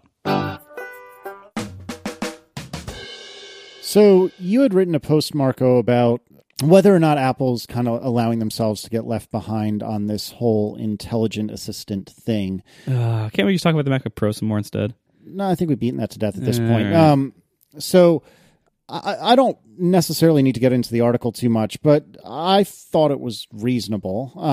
And then curiously, a day or two later, there's a article on The Information about Apple's opening up Siri and it's developing an Echo rival. Interesting. Yeah, I mean, this could be a coincidence. It could be a controlled leaking response. I have no idea. It's probably a coincidence, if I, you know, being realistic here. But yeah, I mean, so I mean, I don't want to go too far into it. The gist of my article was this was another one of these situations where, like, I write something critical about Apple on my blog, and it just goes everywhere. This time, I don't feel bad about it. This time, like, look, with the whole functional high ground thing, I mainly felt bad about it because, you know, I did not expect that at all, and I had never seen that kind of response before, so it was more of a shock. B, the bigger reason is that I just didn't write it very well. I didn't do a very good job of writing it, and so I was kind of embarrassed that a lot of people, including, like, people at Apple, saw this, and it wasn't very good work. So that's why I kind of had a hard time back then with the high ground thing. But this time, I wrote this piece knowing that there was a chance that it might spread, although I didn't expect the spread it got at all. But knowing there was a chance it might spread, and I wrote it very carefully, much more carefully than the high ground thing. And I think what came out, I stand by it. The only thing that I regretted was I had originally titled it Avoiding BlackBerry's Fate. That kind of implied that if Apple doesn't make this big shift, they will definitely fail the way BlackBerry did, exactly. And that was not my point that I was trying to make, so I retitled it about a day in to something more closer to what I actually meant. The rest of it, I totally stand by, and I don't regret it at all, and so I feel pretty good about it. And it did spread way further than I thought, and many of the crappy rewrites of it have been crappy. Business Insider did what they always do, and that's fine. I sent their visitors to the fish meat stick video, and you know, all the sensational news sites and all the crappy TV people and all the other crappy sites, they're going to do what they're going to do, and all I need is to be comfortable myself in standing by what I wrote, in knowing myself that I did good work, that I wrote it, that I expressed myself properly in the way I wanted to explain myself. You will not get that reference at all. Hi. And I'm happy with what I wrote. And so what I wrote, basically, which I realized now I forgot to say at the beginning of this giant rant. Sorry. See, I don't stand by this giant rant now. So, but so what it, wow. You know, what I wrote was basically, I think, you know, Google and Amazon and Facebook and, as many people pointed out, which I didn't, Microsoft, they're all making these huge developments in AI-like big data services. So things like, you know, obviously in the old days, things like search and maps and directory stuff. And then now in recent times, these like kind of like these virtual assistants, chatbots, things like Siri and Cortana and Google Now and stuff like that, and now the Amazon Echo and the Google Home Weeble thing and whatever Amazon and Apple and Facebook and everybody else are going to come up with next. If the industry shifts to prioritize the functionality of these virtual assistants, of this kind of big data AI problem as like the primary thing people care about or the primary functionality people want, Apple is not in a good place for that, you know, right? Like, I made the BlackBerry analogy. I was like, you know, when the iPhone came out, BlackBerry was like on top of the world, and they were doing really well. The reason BlackBerry was so screwed is because when Apple came out, they changed the game completely to raise everyone's expectations of what phones could and should do in areas that RIM.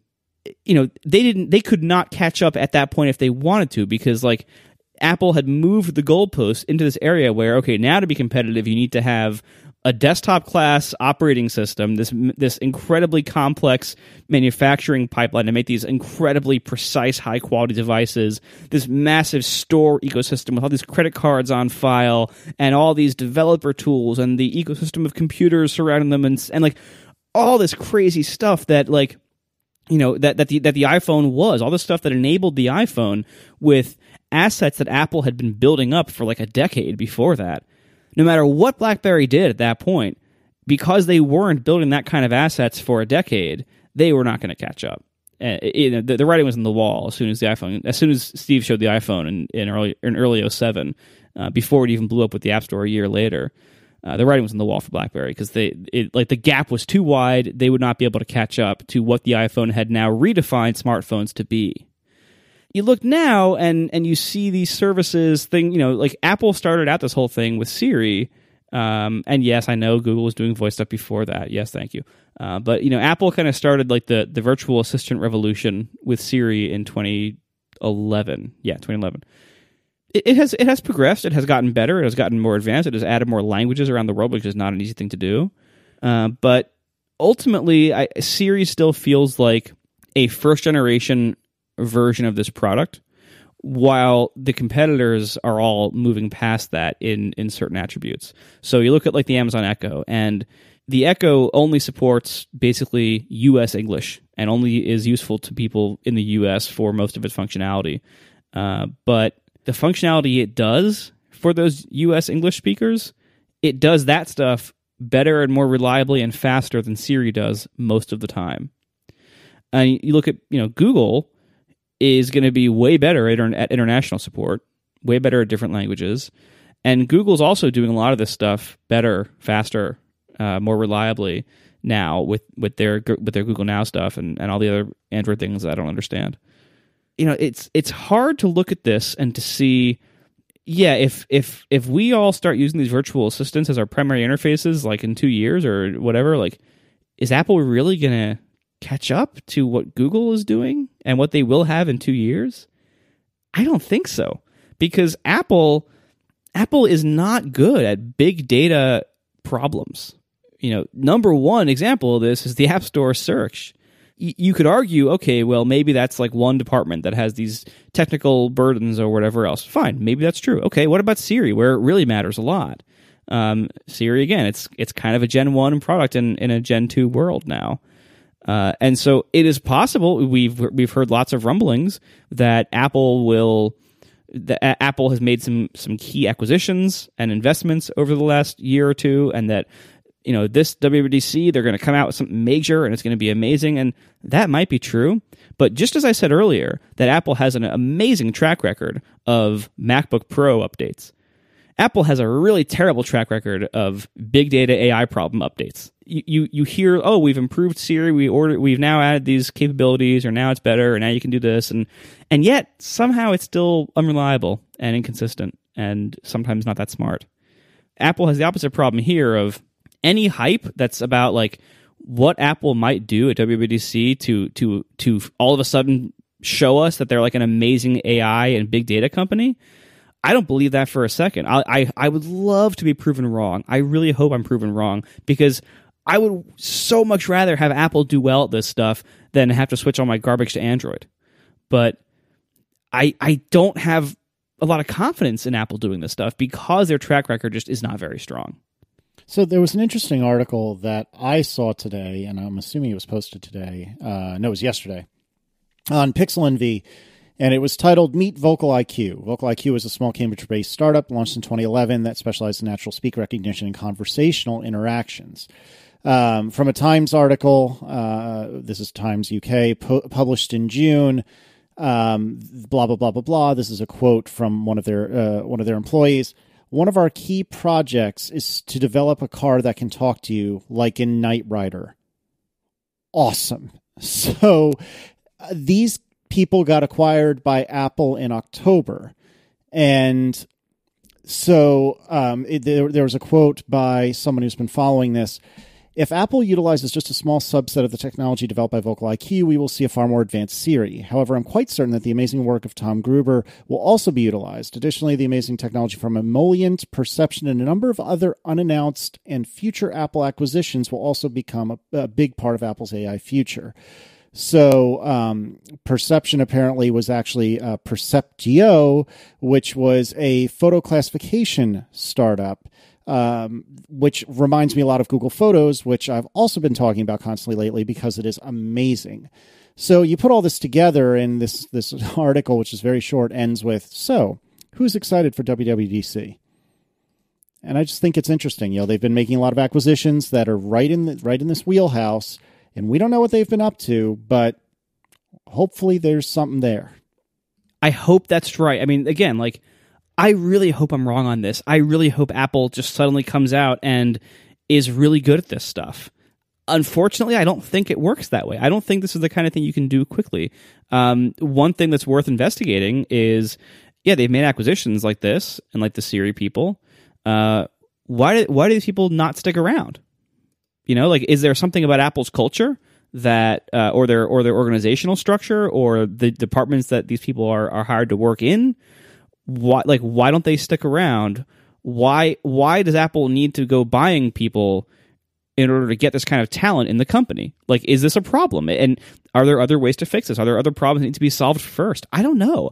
I don't know enough about how they work internally to really to have good insight into this. But what I can see is from the outside. And again, like, I mean, every time anybody criticizes any or has some kind of fear about Apple or tries to, you know, or is pessimistic about Apple in the springtime, everyone always says, "Oh, just wait. You're going to see. This is it. This is so stupid for you to be thinking about this now, because just wait till WWDC." Well, you know what? WWDC is not like Santa Claus. Like, it's not magic. They're not going to solve every problem that everybody wants them to solve in one keynote. And that's not realistic. And that, you know, if, you know, people say that I am naive for thinking Apple's not working on this stuff, I think thinking Apple's going to magically solve everything in 2 weeks is naive. I think we can look at what Apple services are today and what they have been. These kind of, you know, things like Siri, things like search and relevancy and predictive inputs for things like proactive on the phones and everything. We see what, and Apple News, like Apple Music, even like the recommendations stuff, like we see Apple's current capabilities and we know their past capabilities in big data, AI-based web services. And we see that they're, you know, they can do it. They can manage to have a service out there, and it can work most of the time and be up most of the time and be fast most of the time. But that's like what was good enough 5 years ago, 10 years ago. And now the companies who were really good at this stuff, like Google, they have moved to a different level of sophistication and performance and consistency. And we haven't seen Apple match that level. And it took them a pretty long time to get to the last level. So again, look at their track record. And I don't think it's unreasonable to be concerned about this. David Schaub made a good point in the chat. You know, startup people, like, the, you know, from all these acquisitions, often aren't compatible with big companies, or perhaps moving to the Cupertino area. So, you know, maybe you're happy in Boston, like this Vocal IQ company was. You get bought up by Apple, you're expected to move. And sometimes people just like the chase of a startup. Sometimes they just don't like being always on vacation in California. And it could be that it has nothing to do with Apple at all. And it's just the kind of mindset or geographical situation from these companies that are being bought. Or it could be that their new corporate overlords are killing them and they just can't handle it anymore. I don't know. What do you think, John? On an upcoming episode of another podcast on another network, I had a long discussion about Apple not talking about, you know, agents or services or things like the Google Home thing or the Amazon Echo or Siri or Cortana or any of that stuff, but about the more mundane aspects of cloud computing that it seems that Apple still has yet to master. And in particular, the simple idea of that you have an Apple ID, that you were signed into that Apple ID in various applications on your phone, and that it lets you do things like see your past purchases, make new purchases, download your music for, you know, Apple Music or iTunes Match, see your photos, all those things. And the utter mess that the whole identity and login system is, both on the web, on your Mac, but especially on your phone, with the series of dialogues popping up and you entering your password and having no idea why you're being prompted and why you're being prompted again. That is not just like level 1 or 1.0 or whatever. That's like level 0 many, many years ago that Apple still hasn't gotten right. So I continue to think I've been beating this drum for ages about Apple and services, that just sort of having something that looks on the outside just like everyone else's service, like, yay, we've done it. We have a service. We're a services company. you have to keep evolving the basic parts of your system, sort of in the same way that, in the beginning, Google was the search box that you type terms into. Eventually, there was something to sign into. I forget what the first Google thing to sign into was. Maybe it was Gmail, maybe it was something else. Eventually, there was the concept of a Google account that was unifying all the various Google things together. And the way Google authentication works and the way it's consistent, referencing some tweets that Craig Hockenberry had been doing recently about the whole, how many different ways can you log in with your Apple ID just on websites alone, and his speculation that each of those talks to a different back end and that they're all sort of diverse. And it's just such a big mess compared to how Google's authentication and login system has evolved over the years to get sort of more sturdy, more centralized, more comforting, more reassuring, more reliable, more predictable, whereas Apple's has gone in the opposite direction. It started off as small and humble, and it's become fragmented, confusing, and broken a lot of the time, and inexplicable. And, we're just talking about logging in. We're not talking about understand my natural language query that I'm speaking into my phone, which seems like it's a harder problem, but if you neglect the fundamentals, if you don't... but Margaret was talking about, why are these people not staying in the company? It's a topic that's come up on past shows as well. It could be they're just serial entrepreneurs and want to move on to other things. But Apple as an organization has never seemed to value the type of infrastructure work that is necessary to be a world-class services organization, that you can't have every project do everything on its own.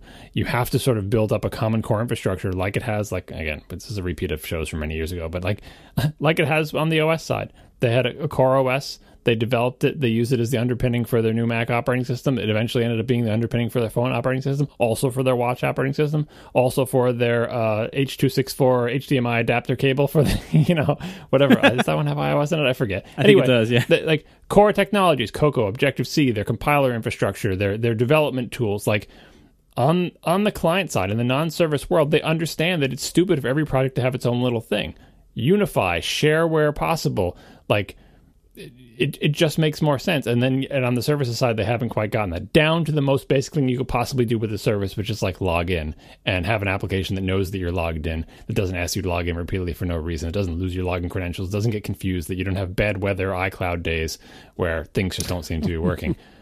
I don't know how many more people get sick of hearing it about this and me listing off all the technologies that Google has had and developed over the years that are not for a specific project, that are so that anybody at Google can make a scalable, worldwide, reliable, redundant, performant network service on top of these things that they build. And this whole section of the company, Google, all they do is make that infrastructure better and better and revise and replace this one with a better version and that and that. And just it's a rising tide that lifts all boats. And Apple is just you're chucked out into sea with life preserver and sent to fend for yourself. Even the Siri people touting they were moving to the Apache, was it Mesos or something or whatever?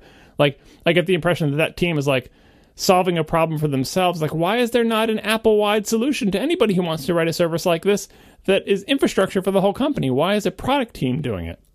I don't know. It seems to me they just don't get it. And that, to me, explains partly why people who aren't serial entrepreneurs but just merely want to work in a company that values that type of work would definitely go to work for Google or even Amazon or Facebook before they would go for Apple, because those companies are so much more focused on valuing those server-side and operations and data center things, whereas Apple's we kind of try to do it in-house and we kind of farm stuff out to Azure and Amazon, but we're not really good at that stuff. We mostly make cool devices, and that's just not going to cut it long-term, regardless of whether AI is awesome or anything. I think it's not cutting it today, and it's just not going to cut it even for basic stuff like photos, which even if you set aside all the cool stuff that Casey loves about Google Photos, just the basics of doing photos right and having them in the cloud and everything took them so long to even get sort of a passable level of having things working, and so many different tries. And I guess CloudKit is an attempt to do that type of infrastructure, but it's they're just taking too long and they're moving too slowly, and everyone else is too far ahead of them. Again, repeats of stuff I said last week, but it's on my mind a lot because I use a lot of Apple products, and every time I think about I'm starting to think about, are there aspects of my life that I use Apple with that I would be better off using someone else with, down to things like Google Photos with Casey talking about that, but all the way up to should I stop trying to use Siri and should I use Google now? I'm not gonna go out and get an Android phone at this point, but I mean, I already used Gmail for my mail. I would never use Apple's mail system for my mail for a variety of reasons. Apple's losing on all of these fronts. Yeah, Google Photos, and I think I may have briefly mentioned this last episode, it's really rocked my world in an uncomfortable way, because it really makes me wonder, like, am I missing out on just giving Google everything about everything and having that kind of intelligent assistant thing for me? You know, should I be looking at Android? You should use the Gmail web. You should use the Gmail web interface, because it knows when your flights are coming, and it puts a little thing there, and you can unsubscribe to lists from like little buttons on your it does smart things with your email and gives you little buttons without even having to go into them and it can put things on your calendar based on what's in there. And that may sound annoying and everything, but it's actually really convenient. Yeah, Google Photos has shown me, like, if you're willing to give Google, in this case, all of your pictures, it's stunning how much intelligence they can provide you based on that. You know, if I want to search for a picture taken on a patio in 2012, I probably could search for that, and it would probably find it pretty quickly. It's unbelievable the things it can put together just from the metadata in my pictures. And so it's not hard to extrapolate, well, if it's able to get all this from my pictures, what could it do with my email and maybe with searches and things? And so on the one side, every ounce of me is like, no, that's a terrible idea. You don't want Google looking at all those things. And then the opposite side of me thinks, yeah, it is pretty damn convenient. Is it really that big a deal? I mean, they already have my email. Why not take the rest? So it's very weird what Google Photos has done, because it's really made me start thinking about, is it worth trading some of that privacy and some of that data to get something that is actually useful out of it? We are also sponsored this week by Hover, and Hover wants me to do this ad read in under a minute. So here we go. Go to hover.com/ATP.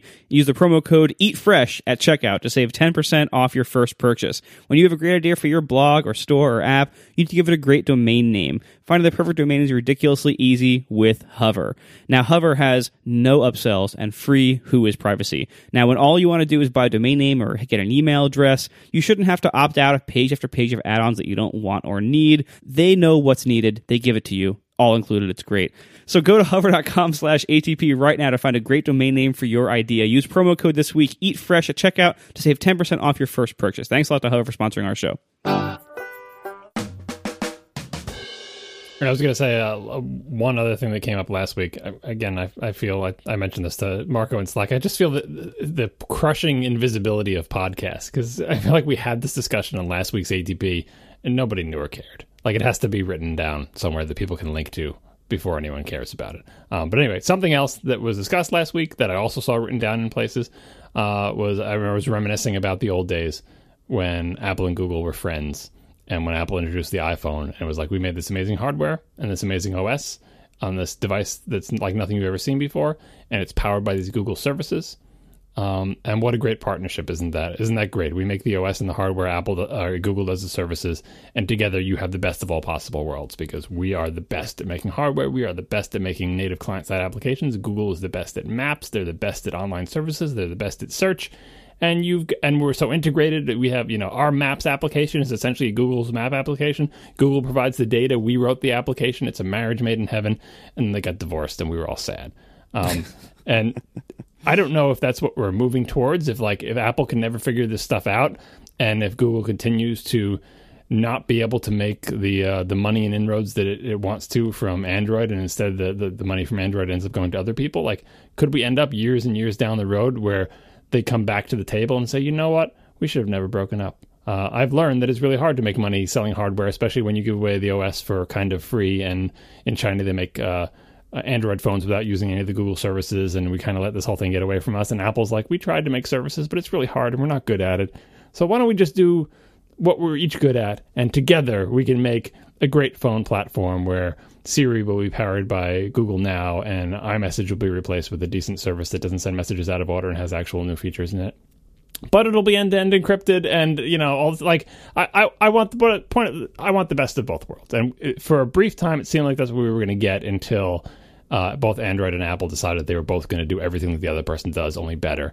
And thus far, they're their strengths remain the same. Google is getting better at hardware, Apple's getting better at services, but if you were to lay them down again, you would say, who's the best at making hardware and operating systems and all that stuff? Still Apple. Who's the best at making services? Still Google. So I don't know what the long-term solution is, but as a customer and not someone who really cares about either one of those two companies ruling the entire world, it would be nice if we could turn back the clock on that relationship.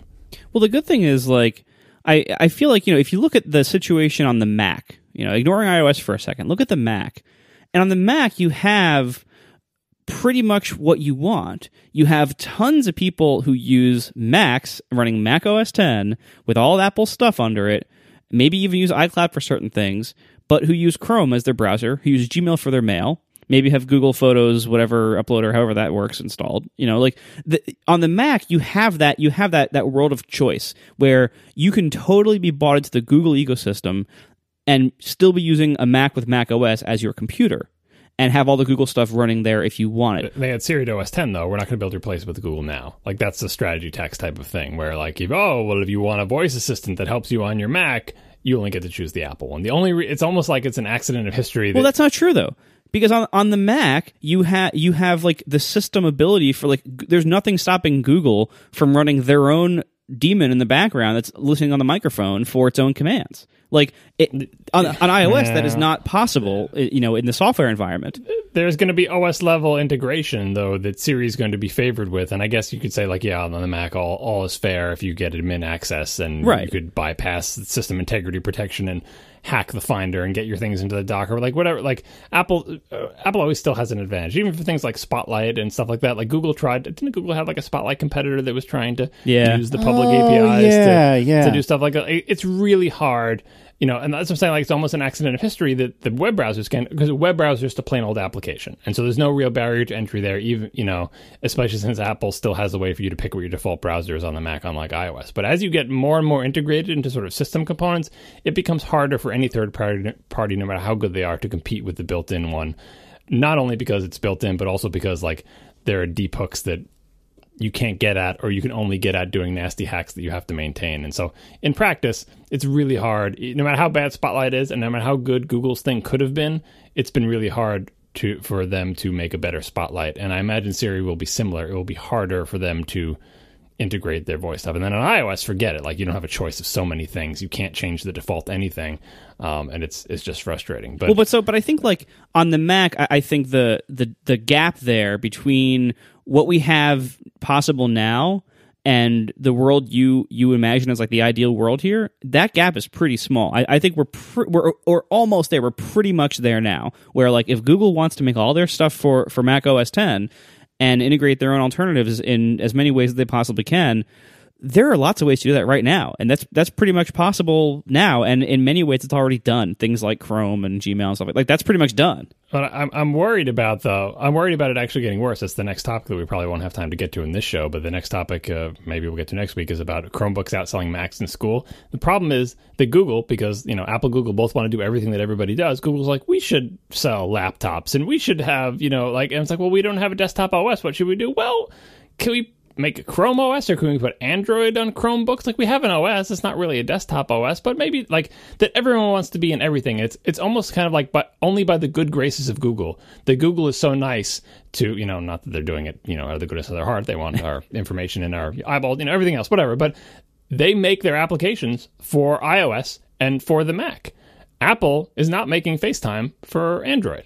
You know, like, it's not an open standard that ever, you know, it can't go back to that well. But, like, Apple keeps itself to its stuff to its own platform when it's feasible, whereas Google, it's more important to get its thing everywhere. So we are blessed with these gifts from Google, but, like, oh, I can use, you know, there's a native, quote unquote, native Gmail application for iOS, and there's Google Now, and there's Google Maps for iOS, even though Apple took the mapping thing back and did their own native thing. And I worry that someday, like, the Cold War will get even colder, and Google will start behaving even more like Apple and will be even more siloed, and then the Mac will be, even the things we enjoy now will be pulled away from me. And I feel like with system integrity protection and other things, it's getting farther and farther away from the world where anybody could compete with built-in Apple stuff. All you can really compete with is Apple applications. Yeah, but I feel like, you know, Google and Apple are both under different leadership than where they were when this feud really was at its hottest. And, you know, I think you can look at both companies now and see that they're very pragmatic in a lot of their decisions. And, you know, I don't think you're ever going to see some kind of grand reunification where, you know, they were like Tim Cook comes out and it's like, oh, now we've partnered with Google to replace it. Like, you're never going to see that. But I think what you will see is Apple kind of like yielding certain ground to enable people to do that kind of thing if they want to. So, you know, I'm not saying they're going to suddenly have everything this fall where like, oh, you can set your default mail to be Gmail, you can set your default browser to be Chrome. I expect we probably will get to that type of thing slowly over time as the market kind of directs Apple to do that. Like, you know, there's enough demand now. Like, Apple now offers their own versions of all these different services. Google's offering their versions of all these different OSs and hardware and stuff. So you're right, there's a lot of duplication here. And that's great because the people who really love Google can go buy a Chromebook or whatever and an Android phone and get all their Google stuff. The people who really love Apple can go buy Apple hardware, run Apple software, run all Apple services. Most people are somewhere in the middle. Most people love some stuff from multiple companies and aren't purists of either company or any company. So the more that both companies do to address that giant middle where most of the customers are, the more they both really benefit. And both companies' leadership are smart enough to know that. And they're also, I think, realizing, like, you know, in the same way, like when Steve came back and gave that big speech with the Bill Gates on the big screen and said, like, you know, for Apple to win, Microsoft doesn't have to lose, or vice versa, whatever that quote was. I think, you know, Tim Cook knows that even though it's pretty clear that, like, he obviously thinks a lot of what Google does is distasteful, and he's right. And Google obviously thinks a lot of what Apple does is, you know, arrogant and technically inferior, and they're right. But the reality is, I think both companies know, Google knows that as a services company, it has to be everywhere. It has to be where the people are. And a lot of the people are on Apple stuff. And Apple knows that a lot of its customers who buy its devices really want to use some of Google's stuff on them. So they're both going to, you know, address that. They're not going to let that demand go totally unanswered in the name of, like, spite over a, you know, 10-year-old battle that neither company's CEO was really part of. Well, but the thing that's motivating, seems to be motivating Apple now to bestow its gifts onto other platforms is the things that are services, like Apple Music. This is Apple Music for Android, right? Yeah. Am I not imagining that? Yes, right? There is. So, because Apple Music is a service, once for products that are like services, you end up using the Google rationale. Well, it's a service, and the most important thing is that we have a lot of customers, so it has to be everywhere, right? Same thing that motivated iTunes for Windows, you know. Like, when you're in the service mindset for your service products, the calculus is different and you end up putting it everywhere. But the other calculus, when it is like, this is the reason someone would buy a Mac, you know, or this is the reason someone will buy a phone, we use FaceTime or whatever, when it's more linked to hardware, software, proprietary platforms where it's not a service, where your main goal isn't to get everyone in the world using it, you want people to buy iPhones, you want people to buy Macs, when it's like your hardware business, then the opposite motivation comes in. So Apple is getting a little bit of the services motivation, saying if we have services products, we need to have them more than just on our platforms if you want a large customer base. And again, Google, because they want to do everything Apple does, is starting to make hardware products. And I wonder if they say, well, normally there are our culture and our motivation, everything we do as Google is get as many users as possible because their data is the most important thing to us and we can sell based on them and blah, blah, blah. But when we do these hardware products, if we actually want to, if we can overcome our own company culture and motivate these hardware products, like to say, you have to make a great product that people want to buy and we want to sell a lot of them, you have to think in a different mindset. Thus far, Google has not been able to get into that mindset, which is why most of their hardware has not sold like hotcakes, right? And thus far, mostly Apple's not been able to get into the right mindset to be really successful at services either. So as Apple learns, if Google continues to learn too, it will mean that they will start doing some of the things that I don't like about Apple not sharing their stuff. So I'm not sure the net sharing between them will be better. I think the only thing that is going to make the net sharing between them improve is for the power balance to shift. Kind of the same way that the net sharing between Apple and Microsoft really started to move once the parents' power balance shifted. Once Apple was almost going out of business, Microsoft was like, oh, Apple, I remember them. All right, we'll make Office for you. Here's $150 million. We'll sell our shares too early and regret it.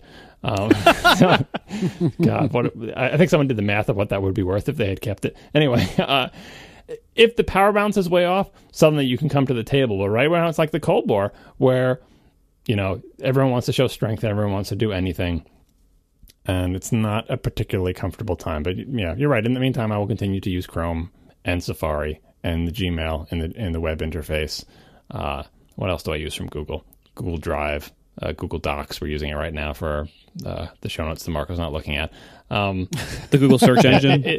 Google Maps. Google search engine, obviously. It's a mix, but on iOS, definitely, it's much harder to achieve that mix, and I worry about the mix. And I look forward, what I'm saying is I look forward to the time that this balance shifts in some way and that companies can go back, can get out from this sort of megalomaniacal mindset that the old Microsoft mindset that not only can we do everything because we are the mighty insert company name, we should do everything and we're going to be awesome at it. And that's a bad attitude for any company, Google, Apple, or anything. And it mostly leads to bad things. But the iPhone is a rising tide that lifts a hell of a lot of boats. And so far, Apple's not feeling the sting from that.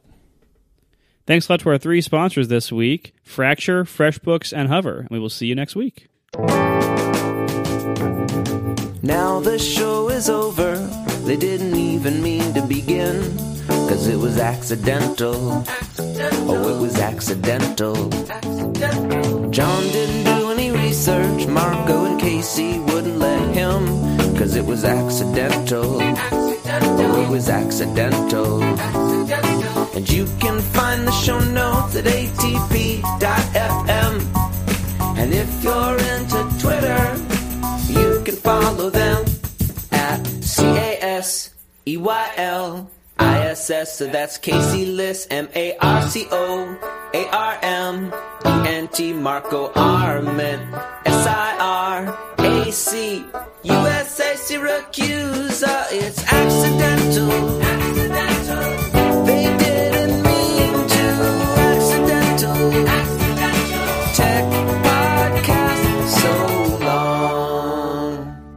Man, I feel like, Casey, I feel like I have to, like, save you in some way from, like, tripping and falling into Android. Like, in the same way, like, remember like, about 2 years ago, you started talking about not wanting a BMW, but instead wanting one of those, like, weird, sporty new Cadillacs that's, like, all straight lines and angles and... I'm like, you look at that, yes. And you're like, I was like, just no, I have to save you. Back away from this cliff. I'm like holding the back of your shirt. Like, no, I'm not going to let you go over this cliff. Like, you are not doing. Trust me, you will thank me later. You're not doing this, right? I feel like this might be that moment for tripping and falling into the Google pit of insanity here.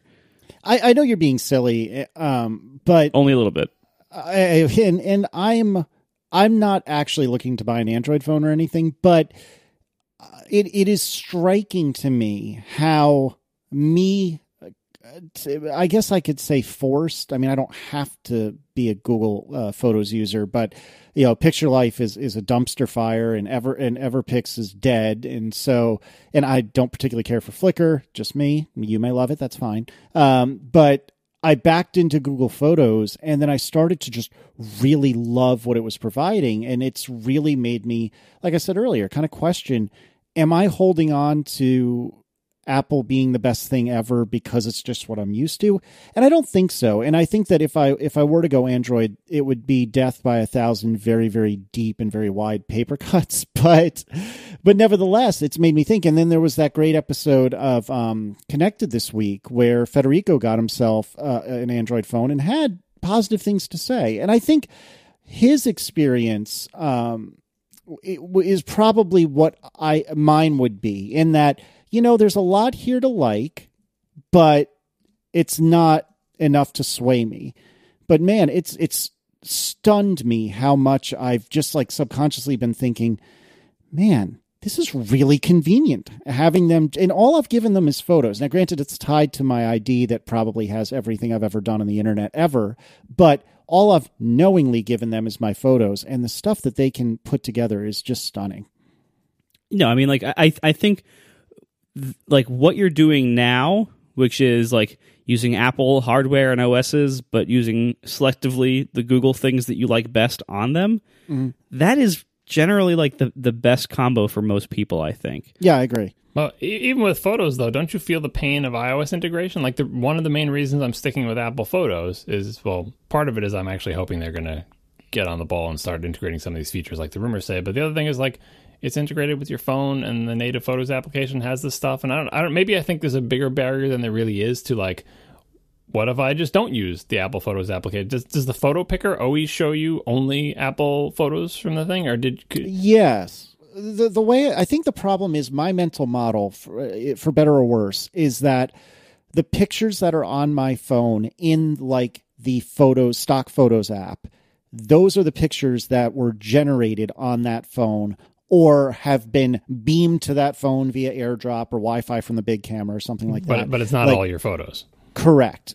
And to me, something else outside of the stock Photos app is all of my photos. And it was Picture Life, and now it's Google Photos. Now, I'm not saying that's right. I'm not saying that that's how you would treat it, but that's the way I like to treat it. But do you have share? I guess you have with extensions. Don't you have a share sheet? Like, say you want to tweet something, and you want to tweet, and it's a picture from like 3 years ago that's in your All My Photos collection. When you tap the little camera icon in your Twitter application of choice, does it bring up a photo picker? Do you have the option to picking from your Google Photos, or do you only get to pick from the phone things? I think only the phone things, but my workflow, let me see. Yeah, so on Tweetbot, I can only choose from library. But my workflow would have been, if I were to do something like that, find the photo first. Yeah, find the photo on Google Photos, download it onto my phone, and then take it from there. Yeah, no, I mean, I want it to work both ways. Like I said, it's rather a real or perceived barrier to, like, the fact that Apple's photos are integrated into iOS in the most convenient possible way, and all third-party things are slightly less convenient, or that I have to think about more or whatever. And that's another area where eventually, like Marco said, it could be that, you know, the sort of the detente comes in and they start allowing you to pick, hey, what do you use for your photos? And it just has to be conformant to this particular, you know, interface or API or whatever. And then when you say pick photos, we won't just show you your collection of quote unquote Apple photos. Same thing with contacts, same thing with everything else. Although contacts is different because Apple actually gives you access to the underlying data from any application, so you can use different calendars and stuff. Anyway, what I'm saying is, I'm sticking with the Apple apps in a lot of cases, not because I think they're the best, because I would like to try Google Photos, but I know that I can't try Google Photos without having a split brain situation where now I have two collections of photos to manage, and I'm not going to do that. So I just have the one collection, and, you know, and maybe I would upload them as like a redundant backup. If I think I'm still paying for like a terabyte of Google storage for various reasons, but yeah, it's a barrier. It's a barrier to me trying what is almost certainly a product that I would enjoy more than what I'm using. And also, I have to say, a lack of a really cool native application like Photos is a barrier. The Photos drives me up a wall, but there's no equivalent to that for Google Photos as far as I'm aware. Well, whoa, slow down. Well, what are you looking for? Because there's absolutely a native app, but it may not do the sorts of things that you want it to do. Yeah, I mean, like the Photos application, like with all the adjustments and all the, like, it's not that they're fancy, but it's a native application rather than a weird web interface, and it has all sorts of, you know, photo arranging and printing, you know, booklets and doing all the stuff that, like, iPhoto used to and that Photos still sort of does. Yeah, so it does a lot, but not all of that. So it is native, and I'm sure, knowing that, given that it's Google, I'm sure there's web views that I'm just not realizing, but it doesn't feel like they're web views. It feels, honest to goodness, native. You can do some modifications, but here again, that's not something I typically do on my phone, even in the Photos app. So that's not an itch I need to scratch. I'm talking about the Mac app, not the iOS app. Sorry. Yeah, on the desktop, you're absolutely right. It's all web. Yeah, I thought you were talking about iOS. No, that's what we're doing with the photos. We go on the 5K iMac and you load photos, and that's how I sort through them to pick out the photos. I got you. Like the yearly calendar and arranging things, and I guess also PhotoStream. And this is sort of a family inertia in that we finally got everyone set up on PhotoStream. So now when we post a picture, everyone can see it, and it's so much better than every other system we've tried previously that to get pictures of like grandkids to grandparents. This is the best system because we just do a thing and then a thing pops up and then they see the thing, and so much easier than sending them URLs or knowing when they need to go there or whatever. Like, and again, if we just got them onto the Google system, they could do the same thing, but it's like, well, everyone's already set up with their iOS devices. That it's like, it's platform inertia and lock-in, keeping me away from superior applications. Things are working sort of as designed for Apple, but I'm a little bit bitter about it. Yeah, I think the problem is, I shouldn't say problem, but the difference between you and I is a couple of things. One, I view the file system on my actually it's sitting on the Synology, but effectively on the iMac. I view the file system as the canonical representation of my photos. I don't use Photos app on the desktop. I actually really don't like it very much at all. And so to me, Google Photos is just a portable search tool and view into that repository. And that works really well for me. And I've always treated my one true repository as segregated, like I was saying earlier, from the phone. And that just works really well for me. Additionally, you do a lot more stuff with your photos than I tend to. I'll share them on social media. I have a shared album for pictures that we like of Declan that we've shared with friends and family like you guys. But I don't do a whole lot of heavy photo editing. I think it was Marco or somebody taught me how to do white balance correction for when I take pictures at night. That's like a big new advancement for me. I didn't teach you. I just said, you should look into this. It makes a big difference and it's not that hard. Yeah, well, okay, maybe that's why. Because that was like, you know, when I first started taking decent photos or photos with decent cameras, like in 2006, 2007, like I look back at all those photos and they're all orange because I didn't know how to do white balance. And I eventually learned white balance. I'm like, oh, that makes a huge difference. And I didn't know that for a very long time. So I was basically trying to like jump you up the queue of learning how to do photo stuff. And just be like, here, which I appreciate. Let me save you 3 years. Just look at white balance.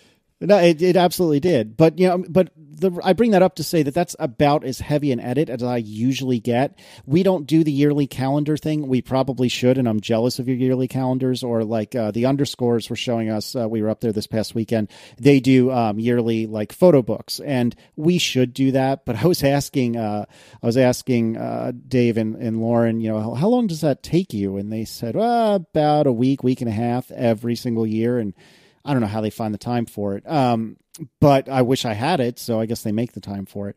But I don't use photos heavily. I find that for me, photos are just, I want to have them to help jog my memory. I want to be able to get to a relatively arbitrary photo very quickly. So, oh, that restaurant we went to that when we were on our trip to Paris, I'd like a picture of that.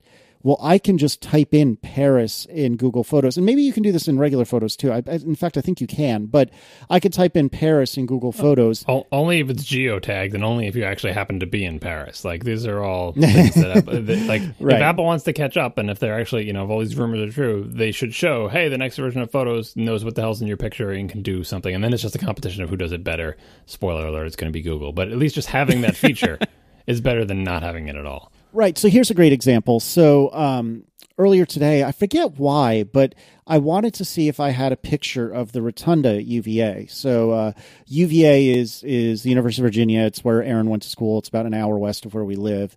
And their like most famous building is a building called the Rotunda, which is modeled after the Pantheon or Parthenon. I always get it wrong. I'm so sorry. Please don't email me. The Pentagon. It's modeled. The Pentagon. Totally. It's modeled after one of those. So it's like this old, you know, kind of Greek looking structure with the columns and all that. Well, anyway, so I did a search for Rotunda, and I have not knowingly tagged these pictures in any way. It doesn't... Oh, never mind. It does say Pretty Rotunda on this picture. Just kidding. But this is a terrible example. So the file name in this case did tag it, and my bad. But I have seen other situations. Just let's pretend that's not the case. I've seen other situations when I haven't given Google any information about the photo, but it has figured out, oh, this is the Rotunda. Well, as an example, so there, the pictures of the Pantheon, Parthenon, I always get it wrong. We were there in Italy, I believe. God, Federico's going to be so mad. Anyway, point is we were at the inspiration for the Rotunda, and I just did a search in Google Photos for Rotunda, and one of the things that comes up are pictures of this old ancient building, which looks just like the UVA Rotunda. So Google has said, presumably, hey, what does the UVA Rotunda look like? Oh, this looks like that. Let's bubble these up as well. And you could take this either way, right? You could either say, well, this is a false positive, or you could take that as, well, this is an ancillary picture that you may have wanted, so I'm going to give it to you anyway. And just that machine learning, which we heard 1,000 times during Google I.O., it really does freaking work. And the fact that I can just search the word Rotunda and get not only pictures that we've taken in front of the Rotunda, but pictures we've taken in front of this other building, I just find that to be amazing, and it makes it so convenient rather than having to think to myself, all right, when were we in Paris or when were we in Rome or what have you? That was 2012. Shoot, what month was it? I think it was July. No, it was August. All right, now I got to go through every picture in August to figure out where it was that, or when it was that we went to Rome. And now I got to search through, okay, which day was it in this week that we were there? And now, granted, another approach could be what I suspect you do, John, which is to catalog and tag and do a lot of this stuff by hand, but I don't have the patience for it. And so I love that Google Photos can just figure it out for me. Yeah, that's why I don't want to do all that work. I would like a reliable way to do it. Like, I remember when Picasa came out with face detection. I'm like, oh, that's awesome, but oh, they don't have it in Apple's Photos. I wish they did. And then Apple came out with the feature. I'm like, yeah, finally you've caught up. And then what face detection brought was a fan spinning CPU grinding feature to iPhoto that nevertheless failed to accomplish the task that I wanted it for, which is basically find me all the pictures of a particular person, because you had to train it and it would miss a bunch. And bottom line is my manual tagging of who's in what picture was better and faster and did not destroy my computer during the process. So it's like you brought the feature, but your implementation is bad enough that manual tagging still wins. Whereas with the Google thing, there's no way I'm going to tag everything. Like, you know, I'm not going to tag all the hugs and all like the nighttime things and put geotags on my, you know, pictures that don't have tags because they're from cameras that don't have a GPS in them. I'm not going to do that. If Google can do it, it's not as if it's competing with a better manual tagging alternative. It's competing with, there's no way in hell you could do this manually. And so you're not comparing it to essentially, 99% accuracy. You're comparing it to nothing. You got nothing. Now, when I'm looking for pictures, like, you know, where is that picture of my television so I could see like what arrangement of AV equipment I had 3 years ago? I just have to scroll. I just have to scroll with my eyeballs and like look at the date and say like, this is around last year. And let me just sort of scroll through the pictures and look for something that looks like a TV. And sometimes you miss it. If I could just type TV and, you know, TV 2013, Google Photos would do it. Photos on the Mac will not. Yeah, I just typed television 2013, and I'm looking at pictures I took of our TV, among other things. Of course you are. Anyway, I like face recognition. I fully expect Apple to add this feature to Photos. I just hope they do better this time than last time. Well, and the tough thing is, how does Photos get better at figuring out what's in the photo? Because it can't really aggregate what it learns over gajillions of photos. It can just do a best guess based on what's been programmed into the Photos app. There has to be a server-side component. There has to be. Well, right. And then at that point, how are they any better than Google? And if you put on your tinfoil hat and say... Not better. I don't consider it bad. Or like Apple's got all my photos anyway. Where do you think they're all stored? They're on Apple servers. I assume they're not even encrypted. They're just like, I am signing up to say, here, Apple, take all my photos and store them on your cloud infrastructure. Now, Apple, you have all my photos, and I'm trusting you won't do anything nefarious with them. Right? That's it. That's the deal. So that's not a hang up for me at all. That like, oh, I don't want to give my photos to Google. No, I'll gladly give them to Google. The reasons I don't are for everything I just said, like iOS integration and sharing photos with family and all that other stuff. Yeah. So like, here's a great example. So I typed in Declan Liss, and I've told Google, you know, it discovered that there is someone who looks like this in a lot of pictures. And I told Google, okay, that's Declan.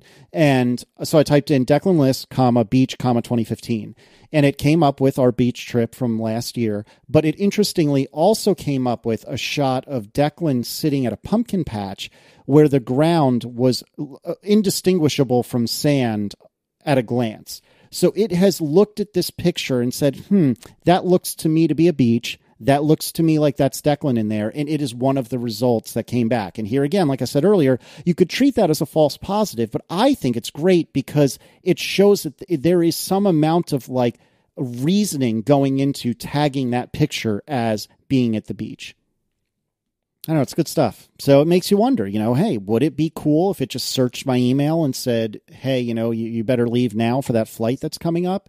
And to be fair, I forget what they call it, but Apple's doing that now Proactive as well. Or whatever. Yeah. So, you know, like when I get in the car on the way home, it'll say, it sees, the phone will see that I've connected to a car Bluetooth, and it'll say, well, about this time he tends to be heading to my home address, and it'll tell me, it'll be about 8 minutes to get you home. Like, yeah.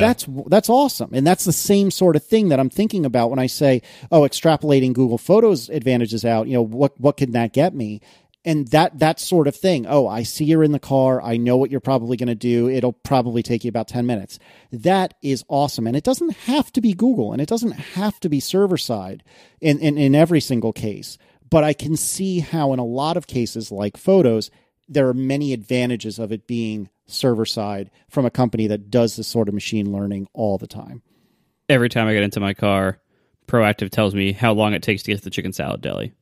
So it actually knows me pretty well. Are you being serious? Does it really? Yeah. That's the main place you go. Yeah. I mean, I would argue that's probably working as designed. It tells me the work one, though, I think. I feel like it tells me at times when it should know that I'm not going to work. I don't know how it should know. Like, maybe it's a national holiday. Maybe it's Christmas. Oh, you get in the car. It's, X number of minutes to work. It's like, come on, it's Christmas. I'm not going to work.